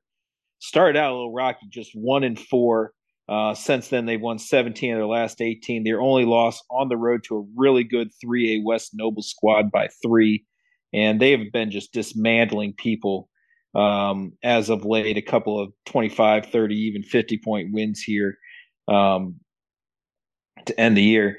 Manchester 17 5 on the year. Gavin Benton, a, a big uh, six five kid can score around the rim. Uh, presents a lot of problems for defenses. Uh, they get a decent draw with just two and nineteen Bluffton that Manchester Blackhawk Christian game. Uh, probably going to happen Friday night. Adam Central maybe gets a uh, the best draw, five and seventeen Whitko. Then a Lures squad that is kind of underwhelmed in my opinion this year, just nine and fourteen. Uh, they brought a lot back. They have uh, good guards, Cadell Wallace, a really nice junior point guard, left-handed kid that can score. Isaac Zay, uh, Nick Thompson, football standout, one of the best athletes at the guard wing spot uh, in 2A. But uh, Trevor, I think Blackhawk Christian just a little bit too much size up front with Pickett in Furst, and Gage Stephen, dynamic athlete and scorer on the wing. Yeah, like you said, um, Adam Central having that great run makes you rethink it. But Blackhawk Christian twenty and three on the season like you said, Josh Furst's going to walk on at uh, Purdue to join his brother Caleb Sefton and then Kellen Pickett. Um, I think that'll just be too much. I would love to see that uh, either uh, Blackhawk Adam Central or Blackhawk Manchester game. Both of those I think will be pretty compelling, but uh, I'm going to take Blackhawk in this one. Yeah, I'm going to take Blackhawk as well. Like I said, I think just the, and their schedule too. You know, they're tested against the three and four A schools out of Fort Wayne. So, um, Braves here. I'm, I'm pick moving on. Uh, we'll head over to Delphi sectional 38. A uh, couple couple good teams here that are all playing um, on Tuesday night. Everybody here is at 500 or above, uh, so really good quality with depth, one through six in this sectional. Uh, Clinton Prairie and Central Catholic get a start on Tuesday. Seeger and uh, Carroll out of Flora, the second game Tuesday. Delphi gets the Clinton Prairie CC winner, and Covington gets the Seeger Carroll Flora winner. Yep. Um, obviously, Carroll Flora having a great run here. Um, they had a really great team last year, 19 and 4 this year. Um, it's so weird to see uh, Lafayette Central Catholic not be a favorite here, but I think you got to give uh, got to give Carroll Flora the uh, the favorite tag here. do get a tough draw playing Seeger at 15 and 6 off the bat Tuesday night. Um, but really good sectional overall. Everybody 500 or better. Like, and uh, I'm gonna go. I'm gonna stick with Carroll Flora though. Um, I think they get it done here, Shark.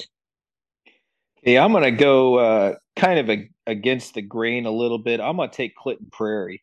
Um, you know, this is a CC team that made it to state last year uh, in 1A, but lost a lot. Um, Carroll uh, brought everybody back from a 2A semi state run. They got halted by Central Noble, but they have a tough road with Seeger and a, a Covington team that at 12 and 12, I think is better than that record. So I'm going to take Clinton Prairie uh, to come out of this one, Trevor. All right. Going a little upset pick at least we're different on that one. First one we've been different on in uh, 2A, shark. Yep. Let's head over to uh, Taylor, sectional 39. Um, Blackford and Taylor get a start on Tuesday night. Eastern Greentown and Madison Grant, then Eastbrook and Tipton on Wednesday. Elwood draws the bye and gets either Blackford or Taylor.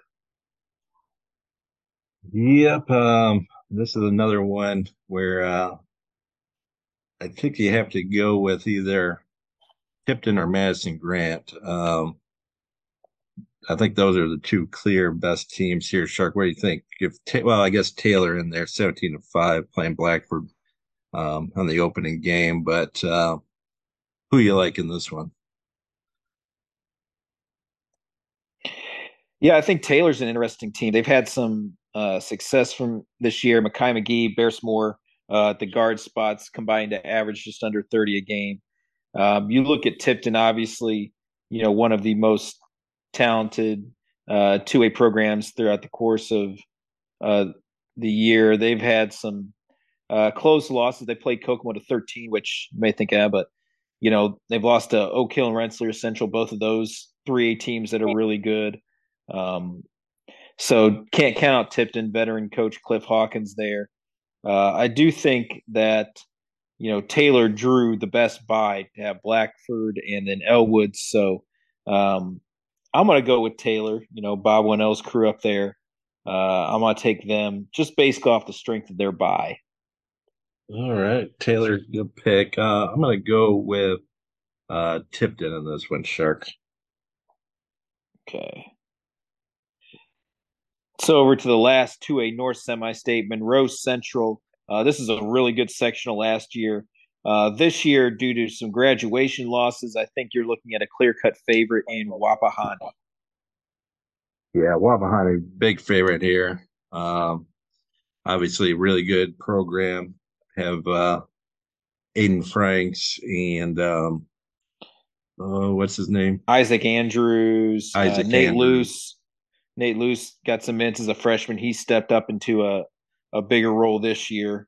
So the Raiders, you know, they uh, lost last year to Monroe Central, who had a great team. Winchester at 13 and 10 has some balance. Uh, Lapel a little bit down from normal, uh, but Wapahani at 21 and 1, uh, especially with Andrews and Franks. Their only loss was the first game of the year uh, by two to Muncie Central. They ran off 21 straight, and many of those in impressive fashion. So, yeah, uh, I think we got to go with the Raiders here.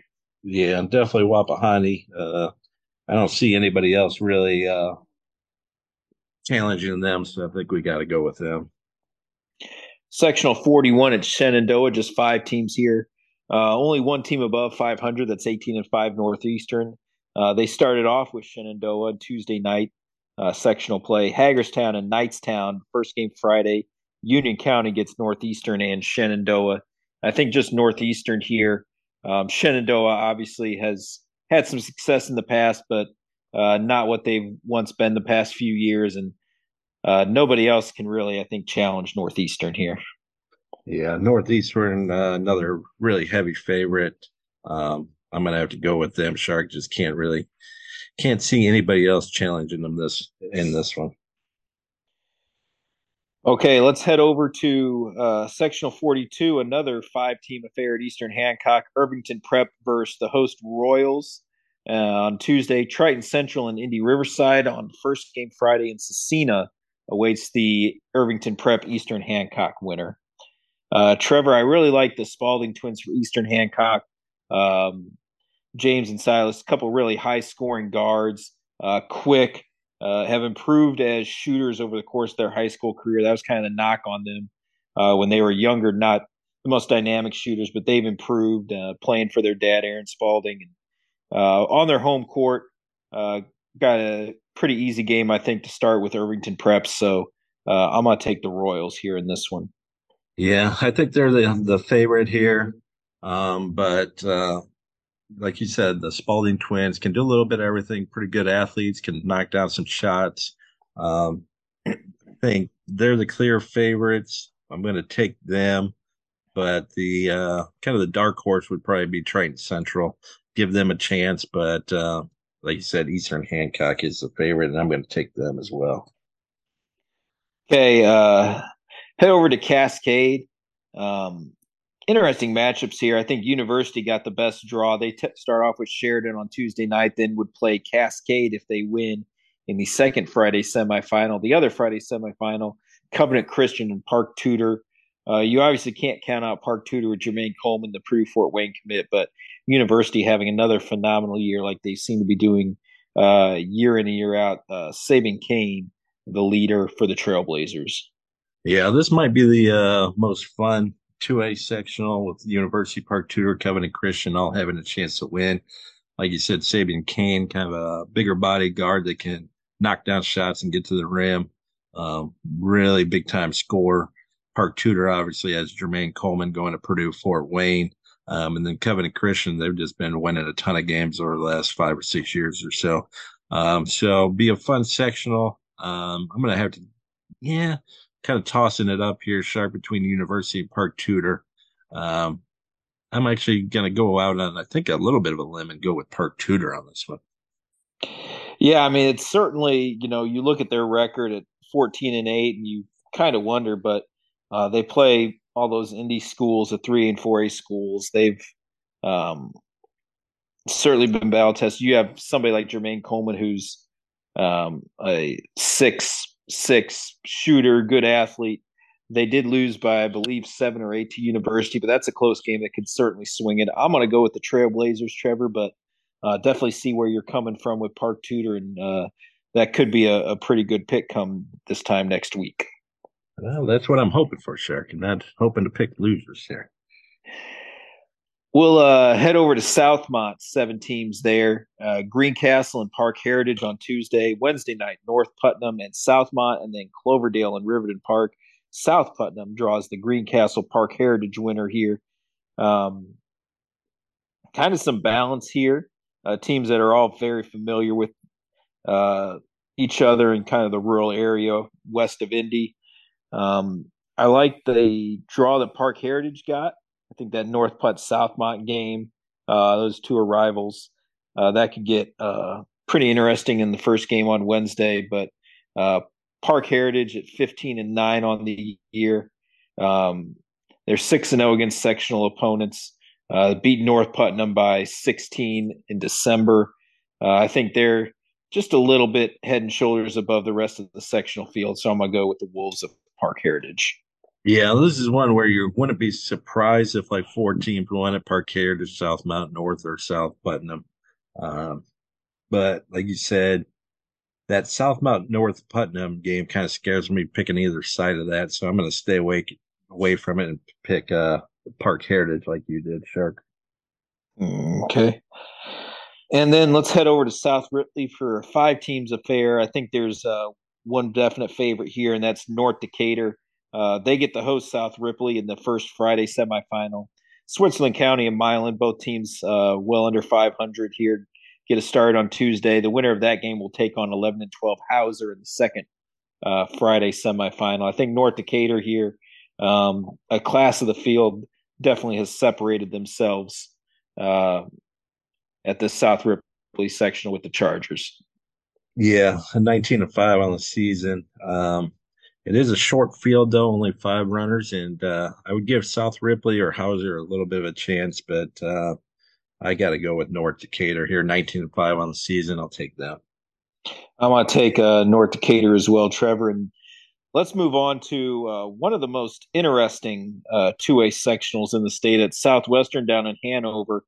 Um, a lot of really good teams in this sectional, um, headlined, I guess, by last year's 2A state champs of Providence, uh, sitting at 18 and 4 this year. But uh, don't count out some of the other teams here, especially Brownstown Central, uh, led by Purdue commit Jack Benter, and uh, the host Southwestern Hanover drawing the bye. They're at 20 and 3 on the year.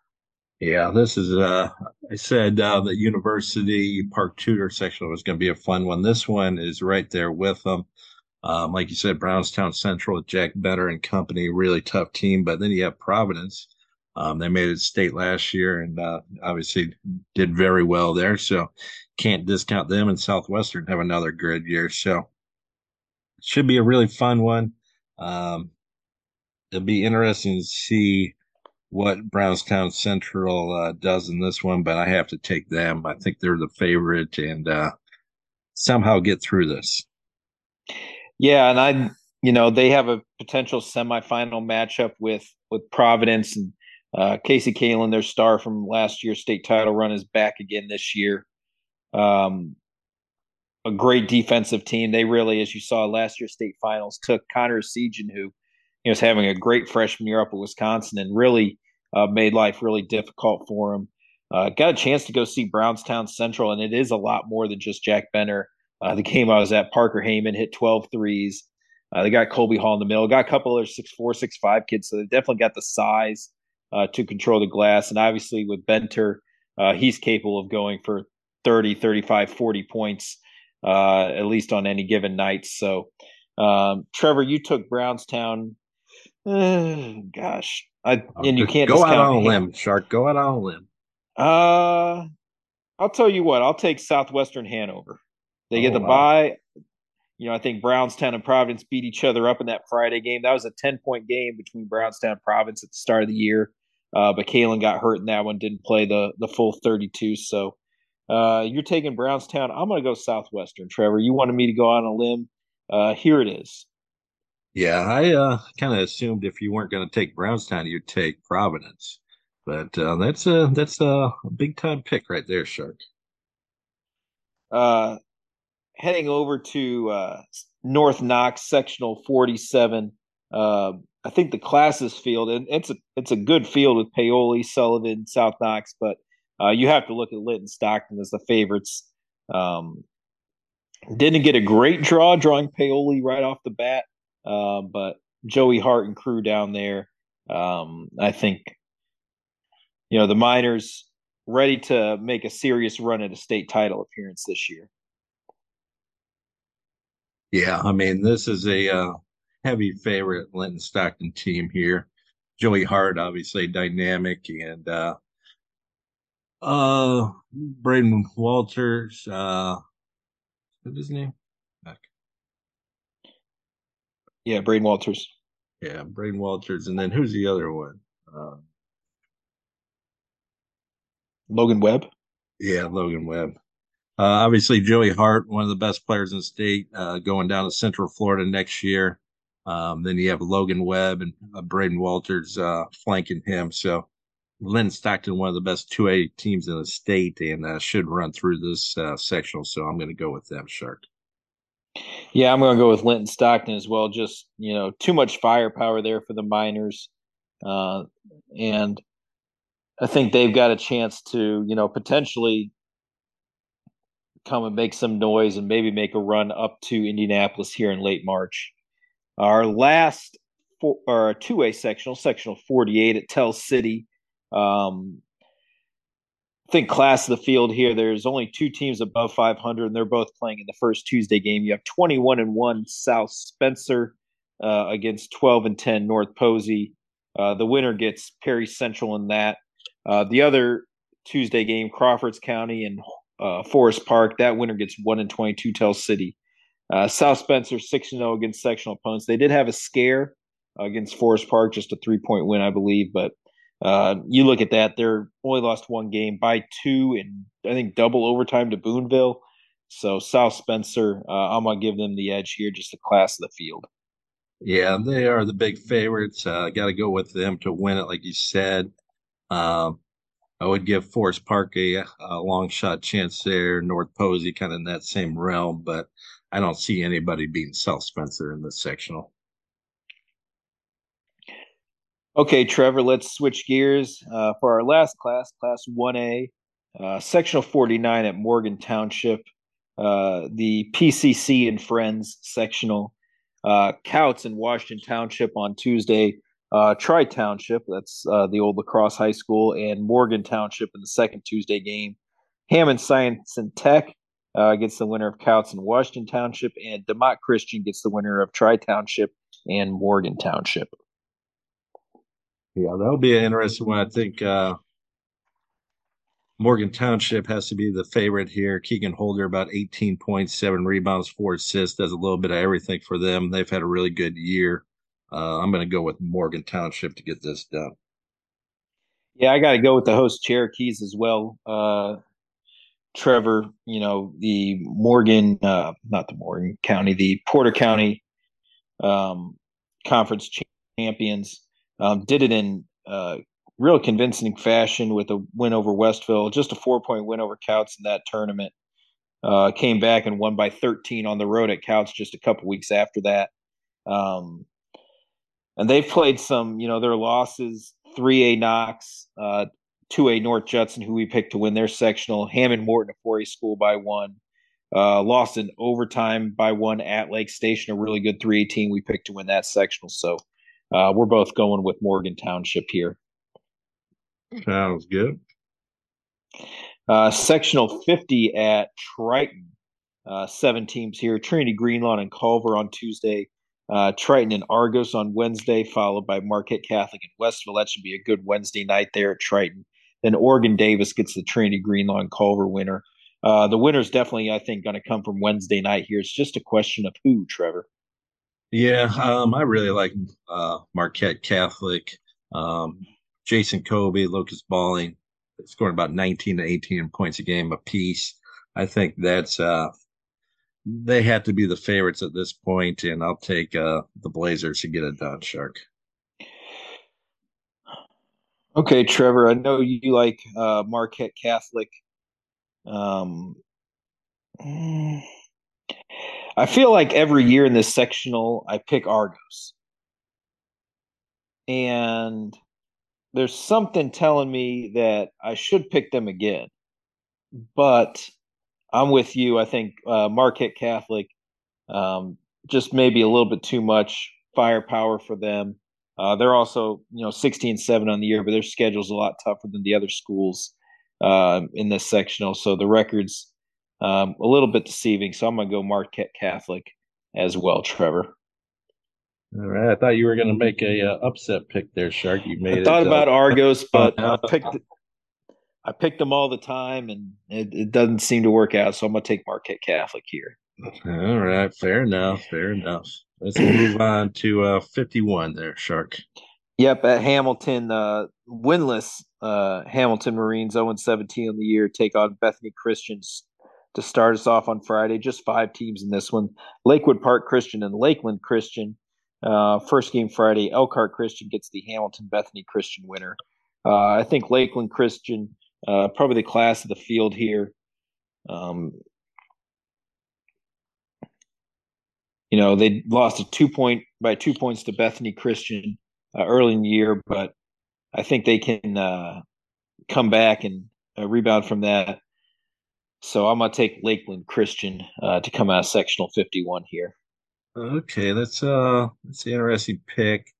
Um I think I could go way off the board and take Hamilton at 0 and 17 Shark, but uh, that would be that would be very off the board. I'm going to put you down for that. Is that your final answer? Uh, not quite. Uh, I do think it's a toss up between Bethany Christian, Lake Lakeland Christian, and Lakewood Park. That's a mouthful, but uh, I'm going to go with Bethany Christian Shark. Okay. And who did you go with? I went with Lakeland Christian here. All right. Sounds good. Let's go over to 52 Shark. Okay. Sectional 52 here at West Central uh, in suburban Francesville here. Uh, every team in this sectional under 500. Um, you have Frontier and Caston, first game Tuesday, followed by West Central and South Newton. Uh, Tri County gets the Frontier Caston winner, and North White gets the West Central South Newton winner. This is the old uh, Midwest Conference sectional uh, from back in the day here. So, um, going into this, uh, you kind of are wondering who you you want to go with here. I think the two best teams are, are Frontier and Tri County. Tri County won that uh, matchup to start uh, by two points, a forty-one to thirty-nine winner uh, in that one. But Trevor, uh, what are you thinking here in this one? Uh, this one will be an interesting one. Um, I do think Tri County Caston Frontier all have a chance. Um, I think I'll just kind of just throw something at the wall, see if it sticks. I'll go with Caston shark. What about you? All right, you're gonna take Caston. Uh, uh, I'm kind of torn a little bit here. Uh, Nate Corbin, a nice player for Tri County, averaging like 13 and nine on the year. Um, I want to go with Tri County here. I think the uh, the Cavaliers, you know, they've proven they can win. I think Frontier's probably the second best team in this sectional. Um, so I'm going to give them the edge here. Having already beat them once, they get a bye as well. Uh, so I'm going to go Tri County as well. And Trevor, you said Caston. I'm going Caston. I'm going out on a limb. See what happens here. There we go here. All right. Uh, sectional 53 at Southwood. Uh, another one where every team is under 500. Uh, five teams here. Canterbury and Southern Wells, both with six wins on the year, get us started on Tuesday night. Northfield and Southwood, uh, county rivals there, will go to battle in the first Friday semifinal. And Smith Academy uh, will face off against the Canterbury Southern Wells winner here, Trevor. Yeah, this one will be uh this is kind of another interesting one. Um obviously last time I went with a uh full dartboard pick, but this time I think I'm going with uh Southwood. Uh, I like their senior laden team, Nathan Leaner, uh, Cole Weiner. Uh, I think uh, go with those two, and uh, I'll take Southwood Shark. Yeah, I'm gonna take Southwood as well. Gets the bye on their home floor. Um, they've won plenty of these sectionals before, so I'm going to take Southwood uh, as well. Let's head over to sectional uh, 54 here at Fountain Central uh, outside of Veedersburg. Um, looking at the lineup here, uh, the host Mustangs definitely got a very favorable draw. They play 0 21 Attica uh, to start uh, play on Tuesday night, so they get the jitters out of the way. Uh, they win that game, they would play North Vermillion in the first Friday semifinal. The other half of the bracket, Clinton Central and Faith Christian, the winner of that game would play the Rossville Hornets in the second Friday semifinal. And I just think the Mustangs, um, uh, far and away the class of this field, they got a really good inside outside duo in senior forward Mason Harden, uh, six uh, eight, can go inside outside, uh, strong kid. And then uh, Will Harmon, the junior guard for them, can score it. Uh, good athlete, good shooter. So uh, I think the Mustangs uh, roll stampede even uh, in this sectional. Yeah, I'm right there with you, Shark. 19 and 4. No other team has more wins than 11 in the sectional. I'll go with Fountain Central as well. Let's go over to Tri Central. Uh, looks like a heavy favorite over there as well. Yeah, we have uh, five teams here: Tri Central and Anderson Prep Academy in Tuesday game. uh, Cowan and Liberty Christian on first Friday game. Daleville awaits the Tri Central Anderson Prep uh, winner. Liberty Christian, the only team above 500 here, sitting at 13 and nine on the season. Yeah, um, I've got to go with Liberty Christian. I think they're the the heavy favorite, just like the uh, last sectional at Fountain Central. Liberty Christian is the only one over 500. Um, they played Cowan Friday night in their first game, um, so I'm going to go with them. I'm going to go Liberty Christian as well. Um, just think this sectional field, they've uh, played a little bit better schedule than everybody too, and um, obviously the only team with the winning record. So I'm going to take Liberty Christian as well. All right, moving over to uh, sectional 56, Shark. Yeah, it's taking place at Tri. and uh, looks like we're gonna potentially get the championship decided right off the bat on Tuesday night here. Seven teams here, and uh, the two favorites, Tri and Blue River Valley, uh, get us going on Tuesday night. Um, Cambridge City Lincoln and Randolph Southern, first game Wednesday, followed by Union City and Seton Catholic. Union Modoc will get the Tri Blue River Valley winner. And um, this is um, kind of an interesting balance uh, between um, team like Tri, who's got three guys in double figures, all between uh, like 10 and 13 Josiah Cox, Daniel Davis, Parker Burke. And then you go over to uh, Blue River Valley, uh, which is kind of just led by one person, Wyatt Thornburg, uh, 18 points, five assists a game, uh, three steals as well. Uh, Lake Leonard at 12 a game gives them some support, but those I think Trevor are the two class teams in the sectional here, and they're going to duke it out to get us started. Yeah, not only are they the best, but then you look at what they they played each other twice in the regular season. Tri early in the year beat Blue River 41-36. And then January 5th, Blue River beats Tri by 24. So uh, I don't know which is more telling. Uh, which to put more stock into, but I've got to lean towards the 24 point victory by Blue River Shark, and uh, that's why I'll go with them. Uh, I'm going to pick Tri. you know, revenge oh, on the mind. Uh, revenge on the mind here, Trevor. Uh, they're going to be ready to go. They've had a few days to prepare for Blue River Valley, and uh, they know they can beat them. They've done it before, and they're going to want to get a revenge. So I'm going to go with Tri uh, to come out of this sectional here. All right. What about uh, 56 or 57 or White River Valley? Yeah, seven teams here as well. Shakamak and Bloomington Lighthouse on Tuesday, then White River Valley and uh, Dugger Union on Wednesday, followed by Bloomfield and Clay City. North Central Farmersburg gets the Shakamak Bloomington Lighthouse winner. Uh, Bloomfield, I think, the best team, but uh, draw certainly not doing them any favors with the Clay City Eels uh, on Wednesday night. Yeah, those are the best two teams, and uh, they play each other Wednesday night. Uh, Bloomfield 21 and 3 on the season, Clay City 17 and 6. Uh, Bloomington Lighthouse went 15 and 7. Um, Shakamak 13 and 10. But uh, I'm going to go with Bloomfield. I think they get through Clay City Wednesday night um, and then have a little bit of an easier road the rest, rest of the way. So I'll go with Bloomfield Shark. Yeah, I'm going to go Bloomfield as well. 21 and 3 on the year, and their three losses uh, North Central out of Indianapolis, and then a pair of losses to Linton Stockton, the second one uh, just by one possession. So I'm going to go Bloomfield as well uh, coming out of this one. All right, let's go over to sectional 58. Uh, it's like a little bit of a change from the past years about uh, who will be the favorite in this one. Uh, yeah, we've got uh, this taking place at the Deaf School of Indiana there. Um, Bethesda Christian plays Indiana Deaf the first game Tuesday. International and Traders Point Christian second game. Um, math and science will get the Bethesda Christian Indiana Deaf winner, and Indy Met will get the International Traders Point Christian winner.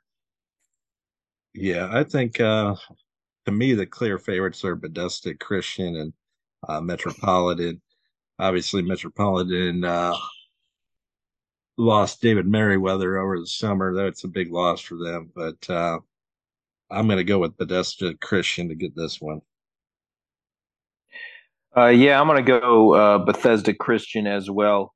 Um, you know, Met lost by 17 uh, earlier in February to um, Indy International, or no, I'm sorry, Indiana Math and Science. So um, Bethesda Christian gets that math and science team probably in the semifinal on Friday, but I think Bethesda just a little bit too much here. So uh, I'm uh, in agreement with you. I'll take Bethesda Christian. All right. Here's a little bit of a more open section, I think. Uh, Indianapolis Lutheran, sectional 59. Yeah, down on the south side at Indy Lutheran, Eminence and Providence Cristo Rey, the first game Tuesday, followed by Tindley and Greenwood Christian. That should be a good one. Indy Lutheran draws the bye, probably the the best draw here. Gets the winner of Eminence and Cristo Rey, and then Victory College Prep will get Tindley or Greenwood Christian the second Friday game. Yeah, this one definitely Lutheran at home gets a uh, the best buy or the best draw with the buy, and then playing a weaker opponent in the Friday night. But um, it'll be interesting to see if Greenwood Christian or Tindley comes out of that first game. Um, I mean that can that could determine a lot. Um, man, it's tough to take one of those two because they could be out in their first sectional game. Um, should I go with the easier draw or go with Greenwood Christian or Tindley? Um, I'm gonna go with uh, I'm gonna go with Greenwood Christian here, Shark. Uh, a little bit on a out on a limb, seeing they got that tough first game, but I'm gonna go with them. And I'm going to kind of hedge my bets here and take Indy Lutheran with the uh, path they have. I think they'll be well well rested on their home floor. Like you said, it Tindley and Greenwood Christian can go either way. I just don't feel uh, comfortable picking either of those teams, knowing, like you said, they could be out uh, on Tuesday night. So I'm going to take Indy Lutheran. All right, let's go over to Edinburgh in sectional 60, Shark. Yeah, another uh, some some balance here at the top of this sectional. South Decatur and Edinburgh on Tuesday. Wednesday night, Jacksonville and Southwestern at Shelbyville, followed by Waldron and Morristown. Then Oldenburg Academy gets the South Decatur Edinburgh winner. Yeah, this one will be uh this one will be I think a toss up between Edinburgh, Jacksonville. I think those are the two heavy favorites, but then South Decatur and Waldron I think have outside chance too. So it'll be an interesting one. Obviously Edinburgh's been really good the last few years. Seems like on their home court they'll be the team to beat. So I'll take them. I'll take Edinburgh Sharks. Yeah, I'm going to take Edinburgh as well. Like you said, on their home court. Um, kind of expected maybe a little bit more from Edinburgh this year, uh, but their 13 and 9 record still not bad. So um, I'll go ahead and take Edinburgh as well. And that moves us to sectional 61 down at West Washington. Uh, six teams here. The hosts, West Washington, take on Borden on Tuesday night, followed by Rock Creek Academy and Christian Academy. Uh, then South Central uh, Elizabeth gets the West Washington Borden winner, and Lanesville, uh, just one win on the year, gets Rock Creek Academy or Christian Academy. Yeah, this one I think is a real toss up too. Um, I'm going to go with Christian Academy. I think you could you can't really go wrong with South Central Christian Academy, Rock Creek or Borden, but uh, I'm going to go with Christian Academy in this one. Uh, I'm going to take uh, Borden. I know Christian Academy's probably got the easier draw, but uh, I'm going to go Borden in this one. I think you know Doc Nash is certainly uh, won his fair share of sectionals down there, so I'm going to go ahead with uh, with them coming out slightly tougher path, but I think they're able to come out of this one. All right, let's go over to uh, New Washington. Okay, New Washington sectional, six teams here. Uh, all of them under 500. Shaw Memorial in New Washington on Tuesday night, followed by Rising Sun in Medora. Then Trinity Lutheran gets the Shaw New Washington winner, and Crothersville gets Rising Sun and Medora. Yeah, um, looking at what they did against sectional opponents, Rising Sun, New Washington, and then uh, Trinity Lutheran all went four and one against sectional opponents. Um, I'm gonna go with. Uh, I'm gonna go with New Washington. Uh, Ten and thirteen on the year four and one against sectional opponents, uh, seven and five in Class One A this year. So I'm to go with New Washington. Uh, I'm to take Rising Sun here. Um, you know, they've had kind of been up and down. They've had you know three or four game losing streaks followed by three or four game winning streaks. So it's kind of a hard hard team to um, pick out, but they get Medora in the first round. They just beat Medora last Friday by uh, 43, so uh, should be a should be a relatively easing win for Rising Sun. So I'm going to go ahead and take them as well, uh, taking the sectional title back to the banks of the Ohio. Yeah, uh, I don't know about that one, Shark, but uh, let's move on to sectional 63. Yes, and this is uh, traditionally the best 1A sectional in the state uh, down there at Loogootee. And uh, some of the old favorites, maybe not as strong as they've been in years past, but uh, Orleans looking very strong this year uh, under Tom Bradley. The Bulldogs 20 and 3 on the year. Um, only losses have been to really good teams New Albany, North Daviess, and Brownstown Central. Uh, three teams who are, you know, sectional favorites or close to in their own right and uh, they're four and zero oh against sectional opponents, ten and zero oh against one A teams uh, this yeah, year. Really strong team, um, like you said. Loogootee led by Peyton Bledsoe. That early February game between Orleans and Loogootee went four overtimes, where uh, Orleans ended up winning 62-58. So pretty much a toss up between those two teams. Um, like you said, I think a, sectional or two back. I think I'm going to take Loogootee to get the uh, revenge here, pull a slight upset. I'm going to go with Loogootee to get it done. Okay, I'm going to take Orleans. I like Orleans draw a little bit better.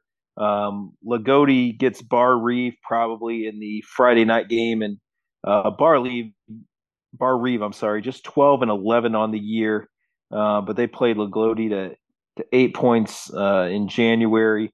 Uh, no matter what the record is with Barr-Reeve, that's a program that's won uh, plenty of 1A sectionals down there in this meat grinder of a sectional. So that's always going to be a tough game, even though the Loogootee's on their home floor. So I'm going to give the nod to Orleans here. All right. And let's uh, wrap it up in sectional 64 at Wood Memorial.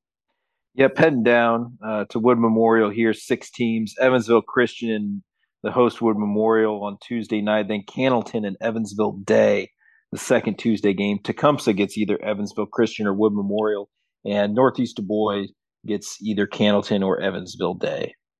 Yeah, I think uh, Evansville Christian behind Josiah Dunham looks like the clear favorite here. Um, probably should be mentioned about day school. Tyler Myers is a good chance of uh, breaking the all-time scoring record next year um, just on a, a, torrid pace down there. But uh, I give the edge to Evansville Christian, and I'll take them. Yeah, I'm gonna go ahead and take Evansville Christian as well. Um, like you said, Josiah Dunham, just too much here. You know, Tyler Myers, obviously the big scorer at day school, but not a whole lot uh, around him. So I'm gonna take Evansville Christian as well, Trevor. All right, that wraps up our sectional picks. Uh, now we got to go out on the the long term limb here, Shark, and pick our uh, state champions in each class. Let's start off with uh, 1A. Who you picking? Ooh, 1A here. I'm going to go. Uh, I'm going to go Bloomfield. Ooh, seems like a little bit of a uh, upset pick there, Shark. A little bit of an upset pick. I'm not uh, I'm not crazy about any of the North schools. Uh, really, I think you know Marquette Catholic, Morgan Township, and Fountain Central. I think are the the three best Northern schools. Um, so I do think the winner is going to come from the South, and um, hard to see. You know, you know, you look at Lutheran, you look at Orleans uh, as potential winners here. Uh, but I'm going to forget about Loogootee, who I picked to win that section, or or Loogootee yeah, uh, from you. Uh, Greenwood Christian, obviously another team that, that could potentially make a run here, but I'm going to go Bloomfield. All right, Shark going Bloomfield. Uh, I might double down on Loogootee, put all my eggs in that basket. Uh, yeah, that's what I'm going to do, Shark. I'm going to go Loogootee to be the state champs, and you're picking them to lose in the first round of the sectional. It reminds me of last year. Oh, geez, here. So we got Bloomfield and Loogootee, a couple of proud Southern Indiana basketball programs. Trevor, what about two A? Who's your state title pick in two A? Um, obviously, a lot of the top teams uh, in 2A are down south. That makes me kind of want to stay away from it, maybe go up north. Um, I'm going to go with Gary 21st Century. Um, obviously, one of the most talented teams, let alone class, uh, in the state. So I'm going to go with Gary 21st Century. Okay. I'm going to go with Linton Stockton. Uh, I'm not afraid of Southern Indiana 2A. I think the Miners are going to come out and, uh, you know, they had a chance a couple years ago and kind of let it slip through their fingers against Andrean uh, right at the end. I think they get some retribution there, in the Miners uh, take down 2A this year. All right. Uh, what about 3A? Uh, gone back and forth on our first selection, Shark. So it's your turn to go first in 3A. All right. 3A. Uh, I'm going to pick a school that made it to state last year but didn't get the job done. This time, I think they get it done. I'm going to take uh, Rob Berger's squad up at Mishawaka Marian. All right, pretty solid pick there, Shark. Um, yeah, this is another tough one. Seems pretty wide open. Um, geez, ah, man, like I was leaning towards Northwood, but man, there's a lot of talented teams up north. Um, yeah, I'm to go with Northwood. I think they find a way to get it done. Uh, just their overall body of work in the regular season, I think they're the best 3A team. So I'm going to take them to get it done, Shark.